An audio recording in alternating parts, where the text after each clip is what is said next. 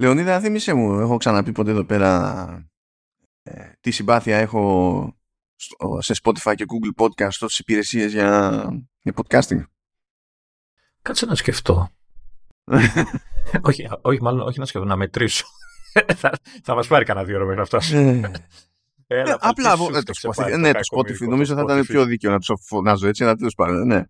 Ε, φίλε, αποφάσισε πάλι ότι δεν ενδιαφέρεται για το ότι βγήκε καινούργιο επεισόδιο στο, στο feed του Vertical Slice. Κανεί μα. Ε, είμαστε ναι. στο Command Για το Command Είναι η δεύτερη φορά που το παθαίνουμε στο Spotify και τι δύο φορέ ήταν με, με Vertical Slice.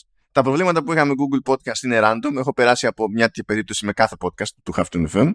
Η ίδια φάση με, με Apple Podcast έχω μία περιπέτεια που, που ήταν στραβή και εκεί είχα πέσει σε αλαφρό ίσκοτο. Δηλαδή, πώς να σου πω ρε παιδί μου, δεν φταίει η εκπαίδευσή σου όταν σου λέω ότι τα τάδε επεισόδια και σου φέρνω συγκεκριμένα παραδείγματα δεν εμφανίζονται και εσύ μου λες ότι ε, ναι, αλλά εγώ βρήκα κάποια άλλα, άρα δεν υπάρχει πρόβλημα. Δηλαδή, δεν σου έχει φταίξει η, η, η εκπαίδευση, σου έχει φταίξει ότι είσαι εσύ. Κατάλαβες, είναι αυτό φταίει. Ε, ε, αλλά ναι. Εγώ ξέρω ότι όλα με το vertical slice θα τραβάς, οπότε εγώ πιστεύω δεν φταίνει οι υπηρεσίε. Φταίει ο συνδυασμός των podcaster. Καλά τώρα. Μπούρδε. Ξεκινάω εκεί, ανοίγω support, το έχουν γυρίσει σε chat σε πρώτο επίπεδο. Παλιότερα ήταν μόνο mail. Ξεκινάω εκεί πέρα και λέω παιδιά έτσι και έτσι. Δεν είναι η πρώτη φορά που συμβαίνει. Και λέω ότι την περασμένη φορά ε, ε, όχι απλά προσπαθούσατε να το ρίξετε σε μένα, ότι έχει πρόβλημα το, το feed έτσι όπως είναι φορμαρισμένο, αλλά ε, δεν κάνετε και τίποτα για να το διορθώσετε από τη μεριά σας και έφτιαξε μόνο του μία εβδομάδα αργότερα όταν ξεσκάλωσε το σύστημά σας που έβγαλα κι άλλο επεισόδιο στο ίδιο feed. Αλλά είχαμε φάει μια εβδομάδα να μου λέτε ότι το πρόβλημα είμαι εγώ και όταν διορθώθηκε και πήρατε χαμπάρι τι έγινε μία εβδομάδα μετά ε, μου είπατε ότι α, τελικά κάτι έχει κολλήσει σε εμάς, είναι σώπα. Γιατί ε, για, την, για την ιστορία να πω, ε, τέλος πάντων, υπάρχει συγκεκριμένος τρόπος τον οποίο ε, πρέπει να φορμάρονται τα RSS feeds για podcast και υπάρχουν, ε, δεν είναι κανένα μυστικό, υπάρχουν online tools που, που είναι validators. Δηλαδή τους πετάς στο feed και σου λένε αν υπάρχουν προβλήματα, ξέρω εγώ και τέτοια. Εγώ περνάω τα validation, είναι όλα κομπλέ και έρχεται τώρα ε, ο, ο, ο, ο τυπάς ας πούμε από Spotify και μου λέει ε, είναι μάλλον το feed σας, ε, μάλλον δεν είναι το feed μου. Ε, δείτε τις οδηγίες που έχουμε, ποιο, ποιο είναι το κανονικό, το, το spec και μου στέλνουν το spec χήμα, να δω εγώ τώρα ένα-ένα, λες και δηλαδή μπράβο ευχαριστώ. Και το spec αυτό ξεκινάει λέγοντας ότι ε, είναι όπως το spec της Apple αυτό. Λέω ναι μάντεψε λέω δεν έχω πρόβλημα με την Apple δεν έχω πρόβλημα πιο. Έχω, έχω με σένα. Και φυσικά έφαγα ε, μία ώρα στο support, μία ώρα στο support ε, πριν δύο μέρες, γράφουμε 29 Μαρτίου τώρα. 27 του μήνα έφαγα μία ώρα στο support για να τους πω παιδιά, έτσι ήταν την προηγούμενη φορά. Κανονίστε να μου φάτε άλλη μία εβδομάδα πάλι. Ε, και μου λέει, όσοι με συγγνώμη για την προηγούμενη εμπειρία και τέτοια. Αυτά εντάξει δεν είναι προκάτ. Ε, και θα το τσεκάρουμε και τα λοιπά. Έφαγε μία ώρα για να τσεκάρει και μου λέει, ε, ναι, όντως δεν εμφανίζεται, αλλά επειδή τεχνικώ δεν έχει περάσει 24 ώρα από το publish, ε, μήπως να περιμένετε γιατί καμιά φορά χρειάζεται 24 ώρες. Λέω γενικά, από το, το 2018 πόσο είναι που τρέχουμε το, τα podcast ε, και δεν θυμάμαι πότε μπήκαμε Spotify, δεν είχαμε πει με, με, τη, με τη μία γιατί τότε δεν σ' άφηνε να κάνεις submit δικό σου RSS feed. Έπρεπε να πας μέσω τέλος πάντων συγκεκριμένης λίστας με host. Whatever. Ε, λέω, ε, η εμπειρία μου δεν είναι αυτή. Δηλαδή δεν είναι κάνω publish και αράζει μια μέρα το Spotify. Ε, εγώ νόμιζα θα του πεις 24 να είναι οι ώρες σου. Ε, μου λέει, εντάξει, λέει, κοιτάξτε, κάντε λέει αυτό. Λέω, τέλος πάντων, την κάνω τη θυσία. Κρατήστε, λέει, και το conversation ID, ώστε αν επανέλθει, λέει, αύριο, να το δώσετε σε όποιον είναι και ξεκινήσετε το support, ε, για να μπορέσει να δει τι, τι είπαμε. Φυσικά περνάνε 24 ώρες, περνάνε και 30-32 ώρες, δεν θυμάμαι τι ήταν, και φυσικά δεν είχε επανέλθει το τέτοιο. Σκάω πάλι στο support, χρειάστηκε πάλι μία ώρα ολόκληρη, καθώ ψάχνανε, για να μου πούνε, ε, ναι, και γενικά λέει δεν φαίνεται να υπάρχει πρόβλημα με το feed σας, ούτε με το αρχείο το ίδιο του, του ήχου. Ε, ε, θα το κάνουμε escalate. Ε, και θα συνεχίσετε τη, το, το, το, support από mail. Εντάξει. Περνάνε, ξέρω εγώ, 12 ώρες. Όχι, λιγότερο. Και μου έρχεται ένα mail. Ε, έχουμε αναλάβει να το τσεκάρουμε, αλλά just so you know, ε, όλο αυτό γενικά μπορεί να πάρει περισσότερο από το αναμενόμενο. Θα, απλά θα φάω μια εβδομάδα και θα σιώσει μόνο του. Πάλι δεν θα κάνουν τίποτα. Ε, θα, θα αφήσω σχολείο στο τη, τη φωνή που αντιπροσωπεύει το support του Spotify. Και μπορώ να σου πω ότι θα, ε, κοίτα το από τη θετική πλευρά το, το όλο θέμα, ρε παιδί μου. Μπορείς πολύ εύκολα τώρα να βγεις στα κανάλια και να πεις με φάγα τα κυκλώματα και δεν ε, με προωθούν. Είμαι εκεί με τζούρα καφέ πάλι να γίνω. Αφήνεις το ήδη διαλυμένο πληκτρολόγιο αυτού του MacBook Pro να γίνει χειρότερα. Μα ναι. Επίσης, ξέρεις τι, ε, μήπως ε, το σύστημά τους είναι σωλήνας και στουμπώνεις σε ένα επεισόδιο και ξέρεις, δεν πάει μέχρι κάτω, ρε παιδί. Οπότε έρχεται το επόμενο επεισόδιο, στουμπώνεις σπρώχνει το άπανο, εμφανίζεται το προηγούμενο. Ναι, να μου πούνε αν χρειάζεται τουμποφλό να τους στείλω μια κούτα. Αλλά να καταλάβουν τι διάλογο έχει γίνει. Δεν βλέπω, δεν είμαι εγώ εκεί να βλέπω. Τίποτα, τίποτα. Μας μας φοβούνται σαν κανάλι πλέον τα διεθνή κυκλώματα, μας φοβούνται. Ό,τι να είναι. Τέλος πάντων. Commando S214 δεν είναι υποστήριξη τη LIP. Ναι, που ξεκινάει με, με το vertical slice. Ωραία. Είναι γκρίζα διαφήμιση και. Πώς γκρίζα Πώς το λένε. Εσύ είναι πιο τεχνικό τεχνολογικό το θέμα εδώ πέρα. Δηλαδή στο vertical slice θα πω παιδιά, κοιτάξτε να δείτε έπαιξε problem, το, ε, το, το, τσεκάρουμε. Εδώ πέρα, ε, δηλαδή, αν να συζητήσω για ζητήματα που έχουν να κάνουν με την ίδια διαδικασία του podcasting, που είναι πιο λογικό. Εδώ πέρα είναι. Πού θα πάω, θα πω. Α, καλά. Καλά. Εντάξει. Ορίστε, ορίστε, να το κολλήσουμε και εδώ πέρα. Ήταν, το είχα τελείως άλλο. Ορίστε. Ταιριάζει με, με τη μία. Λοιπόν, προέκυψε μια συνέντευξη ε, του λεγόμενου. Ο, αυτό πρέπει κάπως να το χρησιμοποιήσω ενάντια στον Ηλία, τέλος πάντων. Ε, Τώρα δεν έκανα τη σύνδεση. του λεγόμενου. Ε, είναι το Adam Carey που είναι τεχνικός ο δημιουργός του podcasting. Δηλαδή, εκείνος μπήκε στη διαδικασία να στήσει τα βασικά που επιτρέπουν τη λειτουργία του podcasting. Και έχει το, και το προσωνύμιο έτσι, The Podfather. είναι, είναι αυτό. Άξε, παρακαλώ, όταν θα το πεις, θέλω να είμαι μπροστά, κάπως. και πάρε με μια. θέλω να δω τη φάτσα του. Ε, θέλω, θέλω να σας ενημερώσω ότι έμαθα από αυτή τη συνέντευξη που είναι μεταφρασμένη και αναδημοσιευμένη από περιοδικό ότι στη Γαλλία υπάρχει περιοδικό για podcasting. Ναι, γιατί και εδώ δεν υπάρχει. Ε, όχι, όχι, όχι. πάμε αλλιώς. πάμε αλλιώς. Το τελευταίο τεύχος που είναι και, και φρέσκο βασικά, είναι το, είναι το δεύτερο τεύχος που έχει βγει. Τώρα, 196 σελίδες σου λέω επειδή ξέρει τι σημαίνει αυτό. Πόσα τυπογραφικά ήταν αυτό. Τι budget έχουν, φίλε, για, για περιοδικό, για podcast. Να σου πω, είναι legit ή έχουν κάνει copy-paste το, το spec του Spotify. Πώ σου στείλανε. Όχι, ρε. Είναι Γάλλοι, αυτή είναι τρελή, ρε. Ε, για, λοιπόν, ε, ε, και δεν το λέω τώρα για τις απεργίες και τέτοια, ως προς αυτό καλά τους κάνουν. Ε, και όχι καλά τους κάνουν επειδή προσπαθούν να ανεβάσουν το, ε, την ηλικία συνταξιοδότησης που ακόμα και αν ανεβεί θα είναι χαμηλότερη από αυτή που έχουμε στην Ελλάδα αλλά το concept ότι δεν μπορούσε η κυβέρνηση να το περάσει με, με υποστήριξη από τη Βουλή και είπε never mind θα το κάνουμε διάταγμα λες ε, θέλεις, θέλεις λίγο γονατιά τώρα αυτή τη στιγμή έτσι ε, γιατί το, το mood είναι εγώ θα το περάσω είτε σας γουστάρει είτε όχι και απλά κάναμε τις συζητήσεις στο, στο κοινοβούλιο για να κρατήσουμε τα προσχήματα. Εκεί θέλεις αγκονιά μετά, κανονικά. Λοιπόν, ε, έμαθα πρόσφατα ότι ε, άμα βγει ε, ταινία στις ε, κινηματογραφικές αίθουσες στη, στη Γαλλία τότε δεν μπορεί να βγει σε streaming για την γαλλική αγορά σε λιγότερο από 17 μήνες. Μιλάμε hardcore τύποι, έτσι, δηλαδή, ναι. ναι. OK.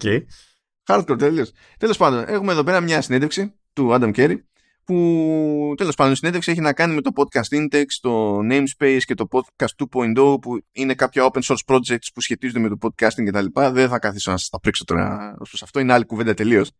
Αλλά ε, στη, όταν ήταν στα Σπάργανα ε, του έτυχε ρε παιδί μου να τον καλέσουν από, τον, από την Apple να τον πάρει τηλέφωνο EDQ. Αυτά δεν παίζουν πλέον. Ναι, γενικά δεν σε τυχαίνουν. Πρέπει να έχει κάνει κάτι. Ρε, ήταν, ήταν 2005, πιο αγνές εποχές. Ναι. Ο EDQ λέει τον παίρνει τηλέφωνο και λέει ε, ο Steve Jobs λέει θα ήθελε να σε γνωρίσει. Έχεις λέει χρόνο. Όχι. Αχ, δεν μπορώ τώρα, δεν γίνεται. Και λέει ναι ξέρω εγώ φυσικά και τα λοιπά. Μετά έρχεται το κλασική περίπτωση Apple. Μπορείς να είναι στο San Diego. Δηλαδή θα σου κάνουν, θα, θα γνωρίσει τον Steve Jobs. Θέλει να σου μιλήσει ο Steve Jobs αλλά δεν θα ξεπαραδιαστείς και λίγο για να έρθεις μέχρι εδώ πέρα. είναι αυτό. Τι δεν θα του πληρώσουν το ειστήριο; Ναι, ναι, ναι, αμάμε. Ε, και τέλος πάντων, Sky, άκου τώρα αυτό, όλο μπορούσε να γίνει από το τηλέφωνο, έτσι. Αλλά ε, χύπηκα τώρα, Steve Jobs. Ε, επειδή αυτός είχε φτιάξει το, το, το index τότε του, του podcast, που είχε, είχε, όχι μόνος τέλος πάντων, αλλά ο κατάλογος στο web με τα podcast που τρέχουν ήταν και δικό του project. Και λέει ο Jobs, λέει, ε, σε πειράζει να βάλουμε podcast στο iTunes. Μας λέει, φυσικά και, και όχι. Και λέει, για να βοηθήσω, να πάρτε και το κατάλογο. Εντάξει, εγώ κομπλέ. Και από περιέργεια ο Jobs λέει, ε, εσύ λέει που κάνεις podcast. Ε, λέει, πώς τα γράφεις, λέει. Πώς, πώς κάνεις σου γράφεις. Λέει, ε, για, για, γενικά δεν υπάρχει κάτι έτσι τελείως προβλεπές σε software κτλ. Μιλάμε για, θυμίζω, 2005. 2005. Αλλά σε Mac λέει υπάρχει μια εφαρμογή που λέγεται Audio Hijack Pro, που είναι το Audio Hijack που χρησιμοποιούμε και εμείς για τις ηχογραφήσεις. Ε, που σου επιτρέπει να γράφεις οποιοδήποτε ήχο περνάει από το σύστημα κτλ. Χα, πετάγεται εκεί ο NDQ, λέει ε, ε, η, η, η, η RIAA, που τέλος πάντων είναι τώρα εκπροσώπηση των δισκογραφικών κάποτε που ε, δεν έβλεπε την ώρα να σε σύρει στα δικαστήρια ε, μας έχει ζητήσει λέει να μπλοκάρουμε το Audio Hijack Pro. Ακριβώς επειδή μπορεί να ηχογραφήσει το οτιδήποτε ακόμη και μουσική, δηλαδή πρόσεξε. Οι δισκογραφικές θέλουν να μπλοκάρουν πλήρως το Hijack Pro για το ενδεχόμενο ε, να το χρησιμοποιήσεις για να γράψεις μουσική. Δεν έχει σημασία ότι μπορείς να το χρησιμοποιήσεις και για οτιδήποτε άλλο που θα μπορείς να γράψεις σε ήχο. Τους έφτανε στις δισκογραφικές ότι άμα είναι, εφόσον υπάρχει πιθανότητα να γράψει μουσική και να την κρατήσει χωρίς να την έχει αγοράσει, εμείς θέλουμε να εξαφανιστεί η εφαρμογή. Deal with it, ξέρω εγώ. Ε, λογικό, δεν καταλαβαίνω. Και εκεί πέρα είναι κλασική. Ε, εντάξει, γυρνάει ο, γυρνάει ο Jobs και ρωτάει τον Κέρι εκεί πέρα. Λέει, γενικά λέει, το, το χρειάζεσαι λέει, το Audio Hijack Pro για να. δεν το χρειάζεσαι όντως. Λέει, όσο έχουν τα πράγματα, λέει, ναι, είναι, είναι απαραίτητο. Το βασικό, ναι, το βασικό. ναι, είναι, είναι, είναι το βασικό. και, γυρνάει, και σύμφωνα με τον Κάρι, παιδί μου, γυρνάει ο Jobs και τους λέει, ξέρω εγώ, get lost στη, στη, στη Ρία. Στη Ρία. Α. Και από σπόντα κάπως έτσι, στην ουσία επιβίωσε το audio hijack από τότε μέχρι σήμερα, το οποίο είναι αστείο από μόνο του. Αλλά ε, δεν ήταν αυτή η ατάκα, αυτό είπε στη συνέντευξη. Mm. Έκανε ένα follow-up εκεί πέρα στο Twitter ο Adam Kerry και λέει his actual words were fuck them. ε, τι να κάνω, είναι quote. Είναι quote. Ε, και τέλος πάντων, αυτό ξεκίνησε και με ένα άλλο τζέρτζελο εκεί πέρα, γιατί δεν την έχει αυτή την ιστορία από καφάσεις της Ρόκα Μίμπα που φτιάχνει το, το audio hijack. Αυτό ήταν το πιο εντυπωσιακό, ότι το μάθανε και αυτοί από τη συνέντευξη. Έτσι. Ναι, ναι, ναι. Δηλαδή κρεμόταν η μοίρα τους, ξέρω εγώ, από ένα τέτοιο interaction και δεν είχαν ιδέα. Κοιμήσου εσύ και η τύχη σου δουλεύει, που λέμε. Και έκανε ένα blog post εκεί πέρα ο καφάστης, όπου την ουσία, στην ουσία έζησε όλο το σοκ κατόπιν εορτής. Γιατί σου λέει σκέψη τώρα ότι όντως δηλαδή η ύπαρξη της μακράν πιο επιτυχημένης εφαρμογής που έχουμε ως εταιρεία ε, κρεμόταν από αυτό το interaction χωρίς εμείς να έχουμε κανένα input. Είναι λίγο τρομακτικό σε αυτή τη φάση. Όχι ότι δεν ξέρανε και δεν φυλαγόντουσαν. Ε, ίσα ίσα λέει που, που τσεκάρανε τότε όταν ήταν στα πρώτα του τέλος πάντων το hijack ε, και δεν ήταν ότι πουλούσε ξέρω εγώ άπειρα Εντάξει, ήταν και εποχές που ο Mac ήταν ακόμα. Ναι. Ε, τσεκάρανε τέτοιο, τσεκάρανε τις παραγγελίες που έρχονταν και τα licenses, ποια, από τι email ήταν και τα λοιπά. Και λέει ρε παιδί μου ε, ότι κόβαμε κίνηση και ψάχναμε λέει τα mail για να δούμε μήπως ήταν λέει κανένας από δικηγορικά και τέτοια. Γιατί το, το φοβόμασταν το θέμα. Επειδή ξέραμε ότι είχαμε να κάνουμε με με χαροπούς τύπους τέλος πάντων. Ναι. Fun stuff. Δεν μπορείς να πεις. Αυτός ο καφάης από πού είναι; Τι ε, τώρα αυτός είναι Αμερικανός, Αμερικανός, αλλά ε, προφανώς τώρα από καταγωγή, ξέρω εγώ. Αυτό. Ναι, αλλά θέλω να σου πω, ρε παιδί μου, δεν ξέρω. Να ήταν γονείς, να ήταν παππούδες, ποιος ξέρει. Τι είναι ο Κα, εσύ, δεν μπορεί να, παίζει. να μάθουμε. Να το στείλω έτσι ξαφνικά ή να το στείλω στα Λαρισαία. Ε, τη ΣΥΑ. Έτσι, αλλά με. Όχι, α, α, όχι πώς το είναι. Πού, πού ΣΥΑ, δεν θυμάμαι. Δεν το θυμάμαι. Πάνε χρόνια. Αλλά, α, αλλά με κρίκλεις. Για να καταλάβεις. Και ναι, έπαθε, τον έλουσε κρύο υδρότα στο. Τον Πολ Καφάση που, που τέρμα κατόπιν όρτη είχε το. Εντάξει. Cute stuff, cute stuff. Εντάξει. Τι να, τι να πούμε.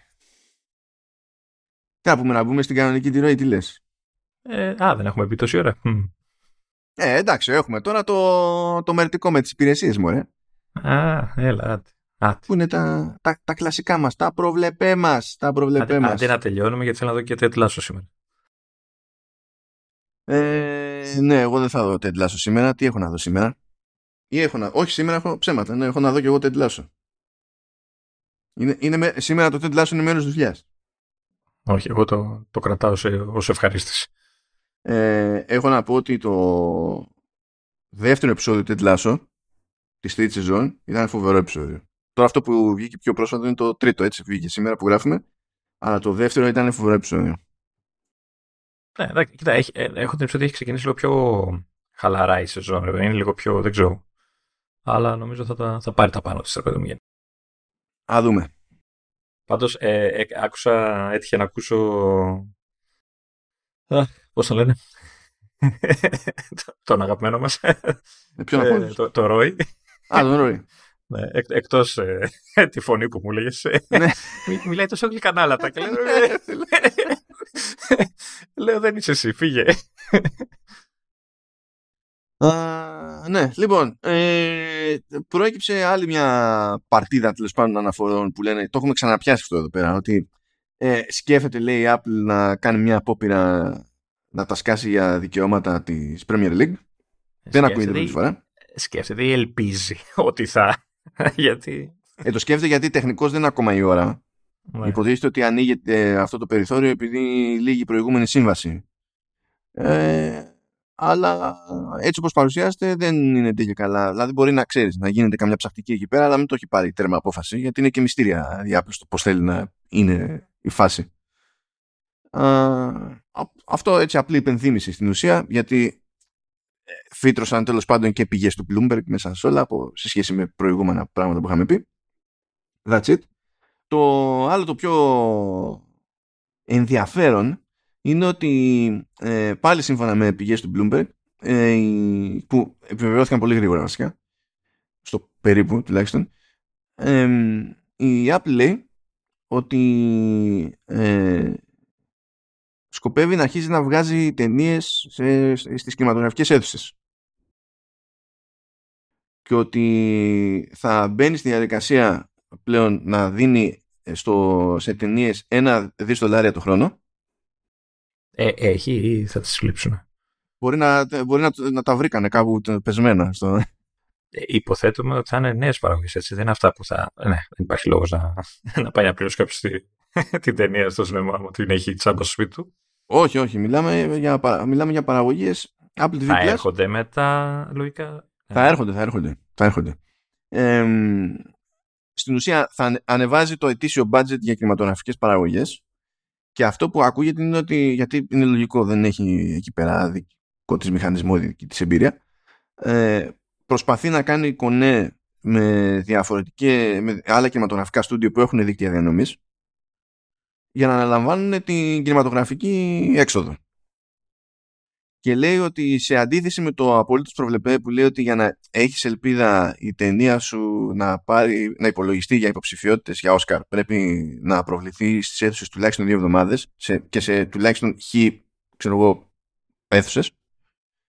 Ε, ενώ εδώ φαίνεται η Apple ότι θα το πηγαίνει λίγο παραπέρα δηλαδή θα προσπαθεί να είναι πιο γενική η, ε, πιο γενικό το άνοιγμα στις αίθουσες και αντί να πηγαίνει για το minimum των δύο εβδομάδων να πηγαίνει για, το, για ένα μήνα. Δηλαδή πιο πολλές αίθουσες και, πιο, και διπλάσιο τέλος πάντων διάστημα από το μίνιμουμ που χρειάζεται και η ίδια για να έχει ελπίδα να παίρνει υποψηφιότητες για Όσκαρ. Άρα, άρα πάει για τη συμβατική, την κλασική, την παραδοσιακή τέλος πάντων προσέγγιση έτσι, που είχαμε τόσα χρόνια. Ναι, κάπως, κάπως έτσι. Άρα, άρα τι, πάει, πάει να γίνει ε, τώρα όχι στούντιο, αλλά τι παραγωγός ταινιών ε, legit. Καλά, παραγωγός ταινιών έτσι κι αλλιώς πληρώνει για, για, να γυριστούν οι ταινίες. Ε, λέω, Εδώ πήρε και Όσκαρ για, full για το κόντα. ρε παιδί μου, πλήρως. Ε.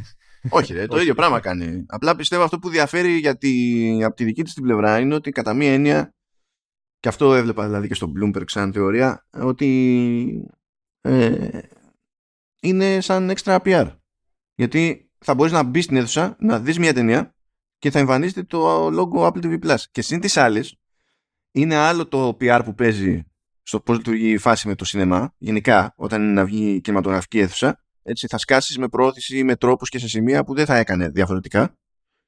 Ε, και φαντάζομαι ότι για αυτό το λόγο ανεβάζει και το ετήσιο budget. Ε, και μπορεί να δημιουργηθεί, ξέρεις, ένα άλλο hype του στυλ κάτι παίχτηκε στις αίθουσες και μετά το ότι σκάει στην υπηρεσία είναι και αυτό από μόνο του ένα event. Ο ήρθε στην, στην υπηρεσία. Να. Έχω την εντύπωση όμως ότι τώρα αυτό είναι η κασία, αλλά ίσως την βοηθήσει και στο να εξασφαλίσει πιο εύκολα ξέρεις, παραγωγές νέες και τα λοιπά ταινίες από μεγάλα ονόματα που είναι διστακτικοί ή αρνητικοί απέναντι σε streaming, ε, σε υπηρεσίες streaming κτλ. Ε, και δεν δέχονται, ξέρεις και καλά. Α, ναι, παίζει, παίζει και αυτό. Υπάρχουν σκηνοθέτες που απλά ναι. δεν θέλουν. Οπότε άμα, άμα τους πει ότι ξέρεις τι, κανονικά στις αίθουσες όπως το γουστάρεις και τα λοιπά, ε, αλλά κάποια στιγμή θα εμφανιστείς και εκεί, ε, μπορεί να είναι πιο εύκολο να, ξέρεις, να τους κάνει να δεκτούν, να, να τους πεις. Να, να, το, πούμε, να το πούμε αλλιώς, να το πούμε αλλιώς, έτσι. Ε, πρώτα απ' όλα φαίνεται ότι το πρώτο τέτοιο πείραμα θα γίνει με το Killers of the Flower Moon του Scorsese.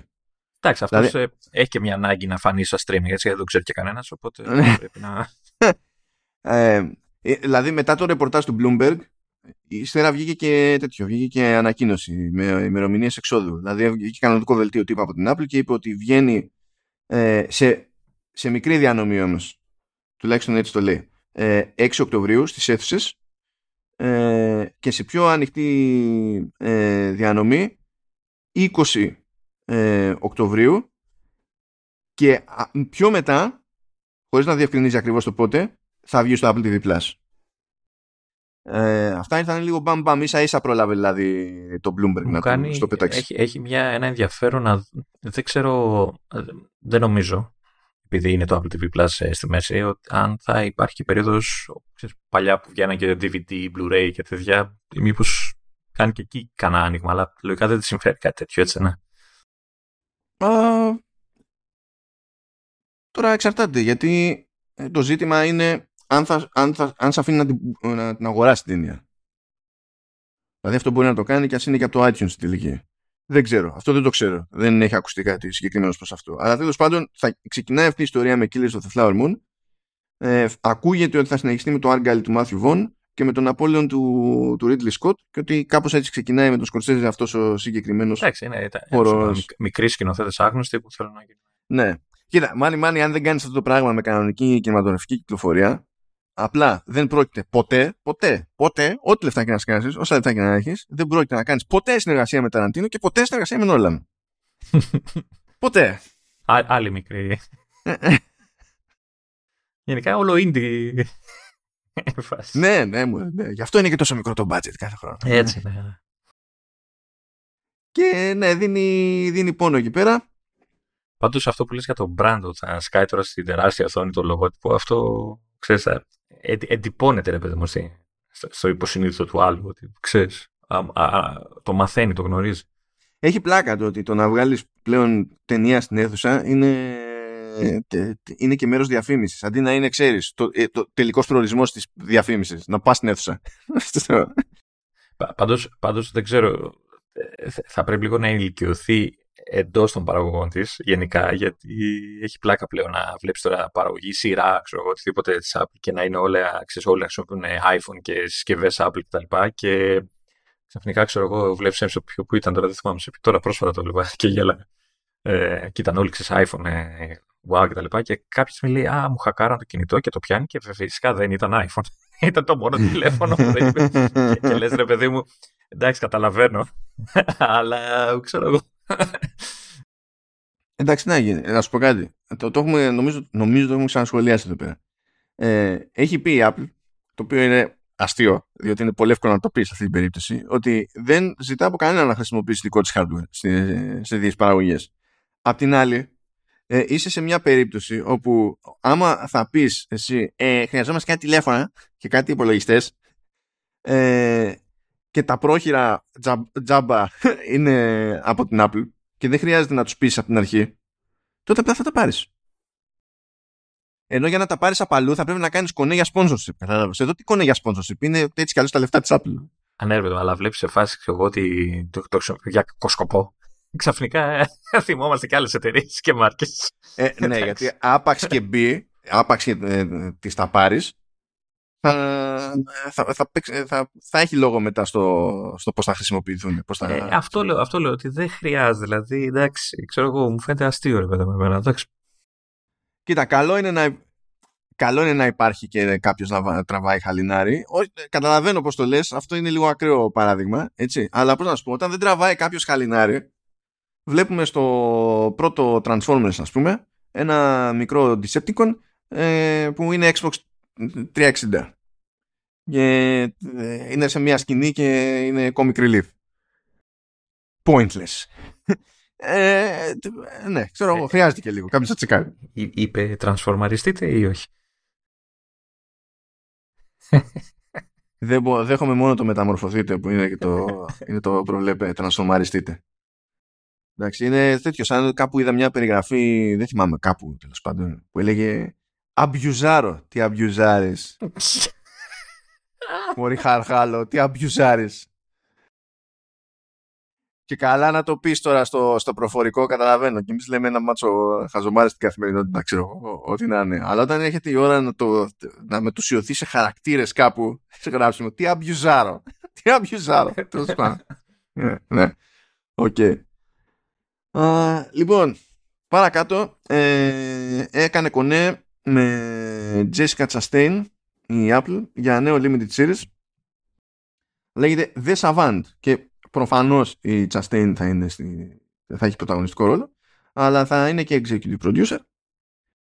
Και ε, δεν υπάρχει τίποτα για το storyline και το χαρακτήρα να παίξει οπότε τέλος. δηλαδή ναι, λέει, κοιτάξτε τι λέει. Inspired by a true story published by Cosmopolitan, the storyline and character details are being kept under wraps for the Savant, which will be written and so run by Emmy Award nominee Melissa James Gibson λοιπά, που είναι από Anatomy of a Scandal, House of Cards και The Americans. Αυτό είναι καλό σημάδι. Αυτό, όλο αυτό δηλαδή, το τελευταίο, ε, είναι καλό σημάδι. Okay. Έκανα, έκανα search και δεν θυμάμαι ποια είναι. Okay. Ποια από όλες. Η Τσαστέιν. ναι. Σε ντροπή, ντροπή. Ε, φατσικά, ναι. Τώρα την είδα και όντως ντροπή. Α, είναι ε, ναι, εντάξει. Έχει κάνει... Σε έχουν τύχει κάποια έτσι άτυχα όπως ήταν το, το Dark Phoenix αλλά τέλος πάντων anyway um, ε, επίσης πήρε ημερομηνία το Platonic Sky 24 Μαΐου ε, κομική σειρά τα έχουμε ξαναπεί δεν θα το πιάσουμε από την αρχή ε, και σκάνε τα πρώτα τρία επεισόδια στις 24 του μήνα και μετά πηγαίνει εβδομάδα-εβδομάδα μέχρι να φτάσουμε σε 10 στο σύνολο. Νομίζω αυτό με τα τρία επεισόδια το κάνει η Apple όταν είναι καινούργια σειρά. Σε επόμενη σεζόν, ας πούμε, είναι. Θυμάμαι που λέγαμε, που λέγαμε άλλη φορά ότι μου έλεγες ότι έχει κόψει τα τρία. Mm. Αλλά να που τώρα. Δεν ακούστηκε καλά αυτό. Ε, εντάξει, τέλος πάντων συνεννοηθήκαμε.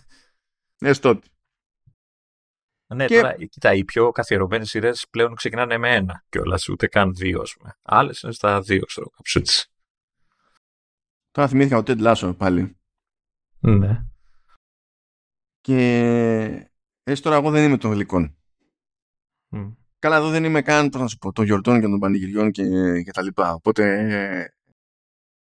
ε, καλός, κακός, ευτυχώς, δυστυχώς, από ακαδημία ή όχι, ποιος ξέρει, ξέρεις, το κάνουμε γενέθλια, κάνουμε γιορτή, είναι απλά είναι άλλη μια μέρα. Τούρτε, αειδίε κτλ. Αλλά για την τρολιά, θα ήθελα, φίλε, μια, ένα, κάποια στιγμή μια τούρτα που να είναι με εικαστικό Ted Lasso μόνο και μόνο για να πω Ted Lasso για να έχουν ευκαιρία από αυτήν την ιδέα κάποιον. Ε, noted. Έχω και πρόσβαση, όχι τίποτα άλλο. Λοιπόν, πάμε παρακάτω για πολύ λίγο βέβαια. Apple Arcade, γιατί έχουμε κυκλοφορία Plus αυτή την εβδομάδα ε, και αυτή την εβδομάδα. Είναι το ε, Cluedo ή στα ελληνικά Cluedo ε, Hasbro's Mystery Game Plus. Μου αρέσει αυτός ο υπότιτλος το Hasbro's Mystery Game. Είναι λυπηρός. Εντάξει, προφανώς θέλαν να δείξουν το επίσημο της Hasbro.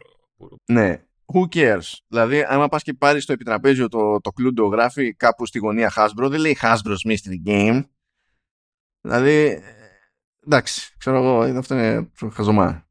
Παντιέ. Το, το έβαλα σε πολύ κακή συγκυρία, στο έλεγα και πριν αυτό, εκτός podcast, έτσι. Σε φάση βρήκα 10 λεπτά στο μαγαζί πάνω στο χαμό, το έβαλα να το, το άνοιξα για να δω τι είναι. Συνειδητοποίησα ότι δεν θυμάμαι καν πώς παίζεται. Έτσι. δεν καταλάβαινα το Χριστό μου. Οπότε προσπάθησα η αλήθεια είναι. Έπαιξα μισή γύρα. Εντάξει, καλό φαίνεται. Για... Δηλαδή, αν σας αρέσει, έχει και multiplayer από όλα, οπότε χωθείτε. Ε, ε, δεν θα έχει νόημα ιδιαίτερο χώρο. Δηλαδή, ναι, ε, εντάξει, ναι, έχει και on, να το πω αλλιώς, έχει και online και local. Α, έχει online. Ωραία, ναι, ναι. Cool, cool. Και έχει και single player βέβαια, έτσι, με bots. Αλλά εντάξει. Ε, μόνο εντάξει. Ε, αυτό that's it. Δεν κάνουμε, δεν μπαίνουμε σε βάθος σε δύο περιπτώσεις. Οπότε προχωράμε κι άλλο. Apple Music. Ε, 28 του μήνα έσκασε το, την εφαρμογή Apple Music Classical. Και είχαμε δελτίο τύπου, είχαμε διαφημισούλα, είχαμε το τέτοιο, είχαμε την εφαρμογή την ίδια που βρίσκεται από το App Store, δεν έρχεται ως μέρος τέλος πάντων του iOS. Πρέπει να πάτε και να την κουμπώσετε εσείς. Ε, ε, ερώτηση. Έχει κάποιο link στο music που σου λέει, ξέρω, κάποιο banner που να σου λέει, να σου ειδοποιεί ότι βγήκε; Κοίτα, αυτές τις μέρες σε μένα δεν μου το πέταξε καθόλου. Κάπου. Δηλαδή και να έχει, δεν μου φύτρωσε. Γιατί χρησιμοποιώ την εφαρμογή κάθε μέρα, όλη μέρα, ξέρω εγώ. Οπότε ξέρεις. Φαντάζομαι ότι θα μου το είχε τρίψει στη μούρη κάποια στιγμή. Αυτό που παίζει είναι ότι αν πάω στην αναζήτηση ε, μου έχει ως πρώτη κατηγορία, γιατί έχεις search field τέλος πάντων, αλλά σου έχει και κατηγορίες για να μπεις πρώτα σε κατηγορία συγκεκριμένη. Αυτή την περίοδο μου έχει πρώτη ε, κατηγορία Apple Music Classical. Αυτό το κάνει και τους πρώτους μήνες δηλαδή που είχες κάνει στο Special Audio το έχει πρώτη κατηγορία στην, στο, στην αναζήτηση. Και άμα μπεις εκεί πέρα τότε στην ουσία σου λέει για την εφαρμογή και λέει μετάβαση σε Apple Music Classical κτλ. Α, okay. Άρα έχει κάποιο είδος. Εντάξει, γιατί φαντάζομαι δεν θα το ξέρει ο πολλής κόσμος, δεν θα το δει φάτσα φορά. Δεν είναι δηλαδή η εφαρμογή που θα τη δείξω εγώ με το update. Θα εμφανιστεί, ξέρω εγώ, μια καινούργια εφαρμογή που σε κάνει το freeform, ας πούμε.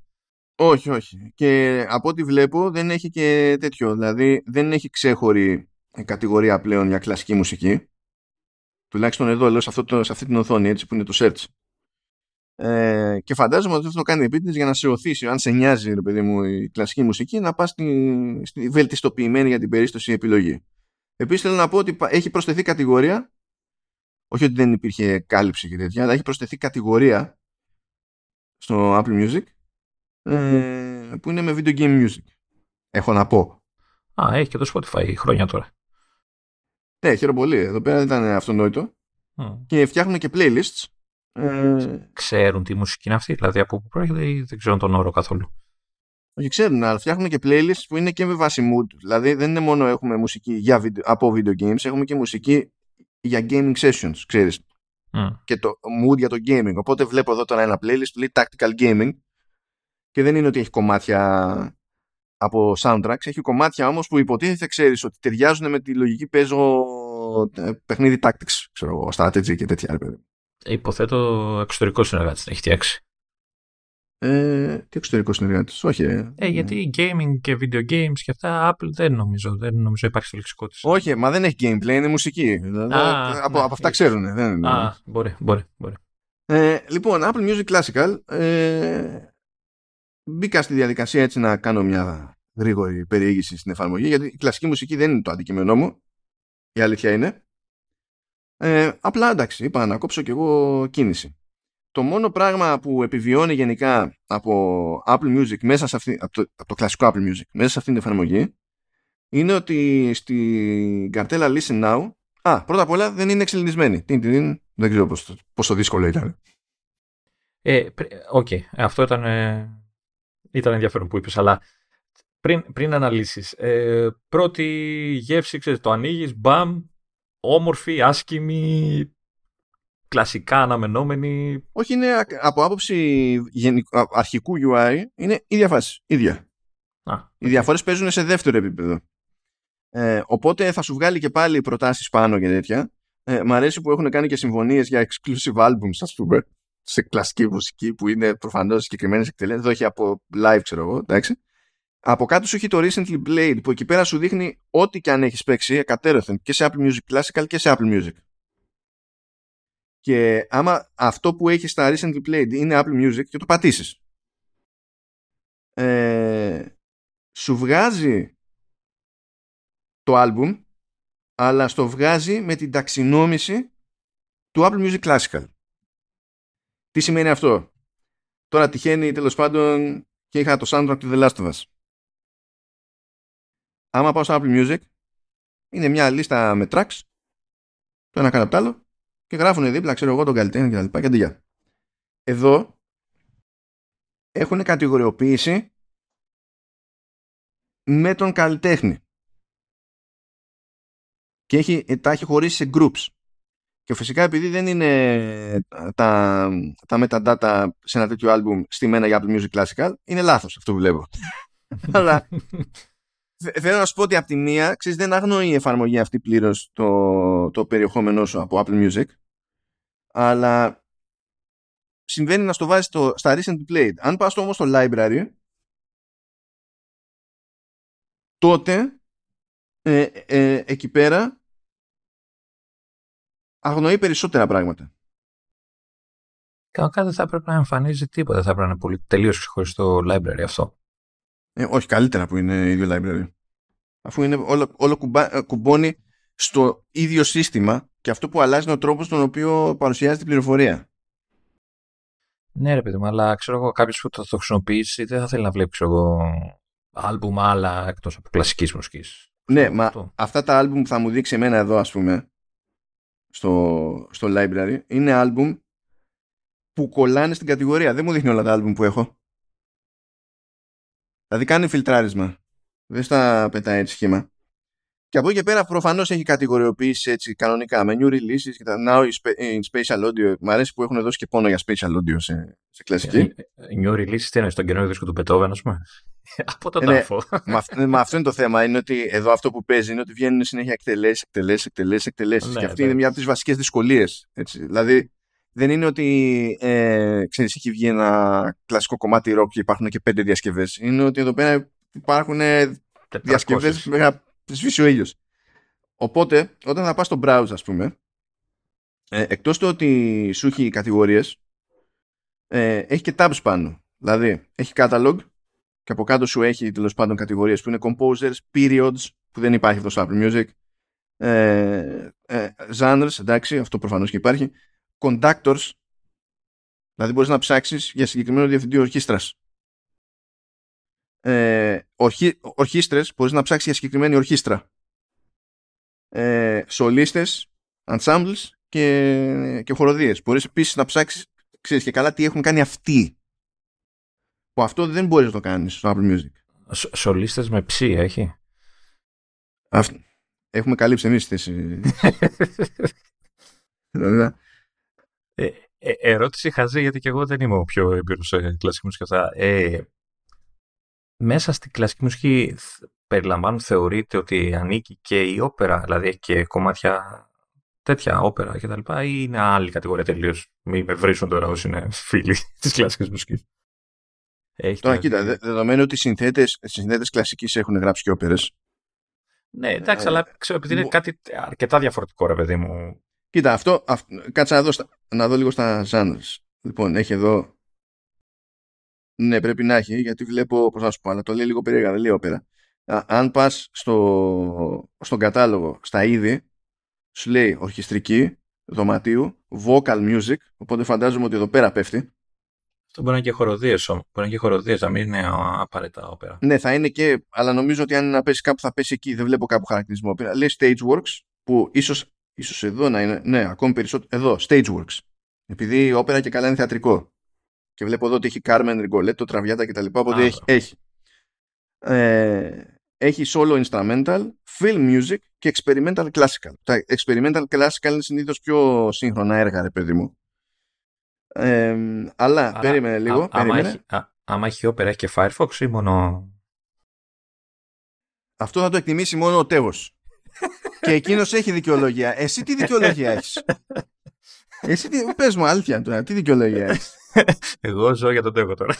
ε, ναι, εντάξει, τον κάλυψες την προηγούμενη φορά τον τέχο. Τώρα δεν χρειάζεται εδώ πέρα την ε, ευτελή. Την περασμένη φορά έβγαζε νόημα. Έχω θαυμαστές, πρέπει να του τους ποτίζω. λοιπόν, ε, στο browse έχει άλλη καρτέλα που λέει playlist, ας πούμε, και εδώ πέρα έχει άλλη λογική. Composer Essentials, Artist Essentials, Periods and Genres, Music by Mood, καλά ναι, Instruments, Music Undiscovered, Ensembles κτλ. Και έχει και άλλη καρτέλα όπου μπορείς να μπει σε κατηγορίες βάσει οργάνου.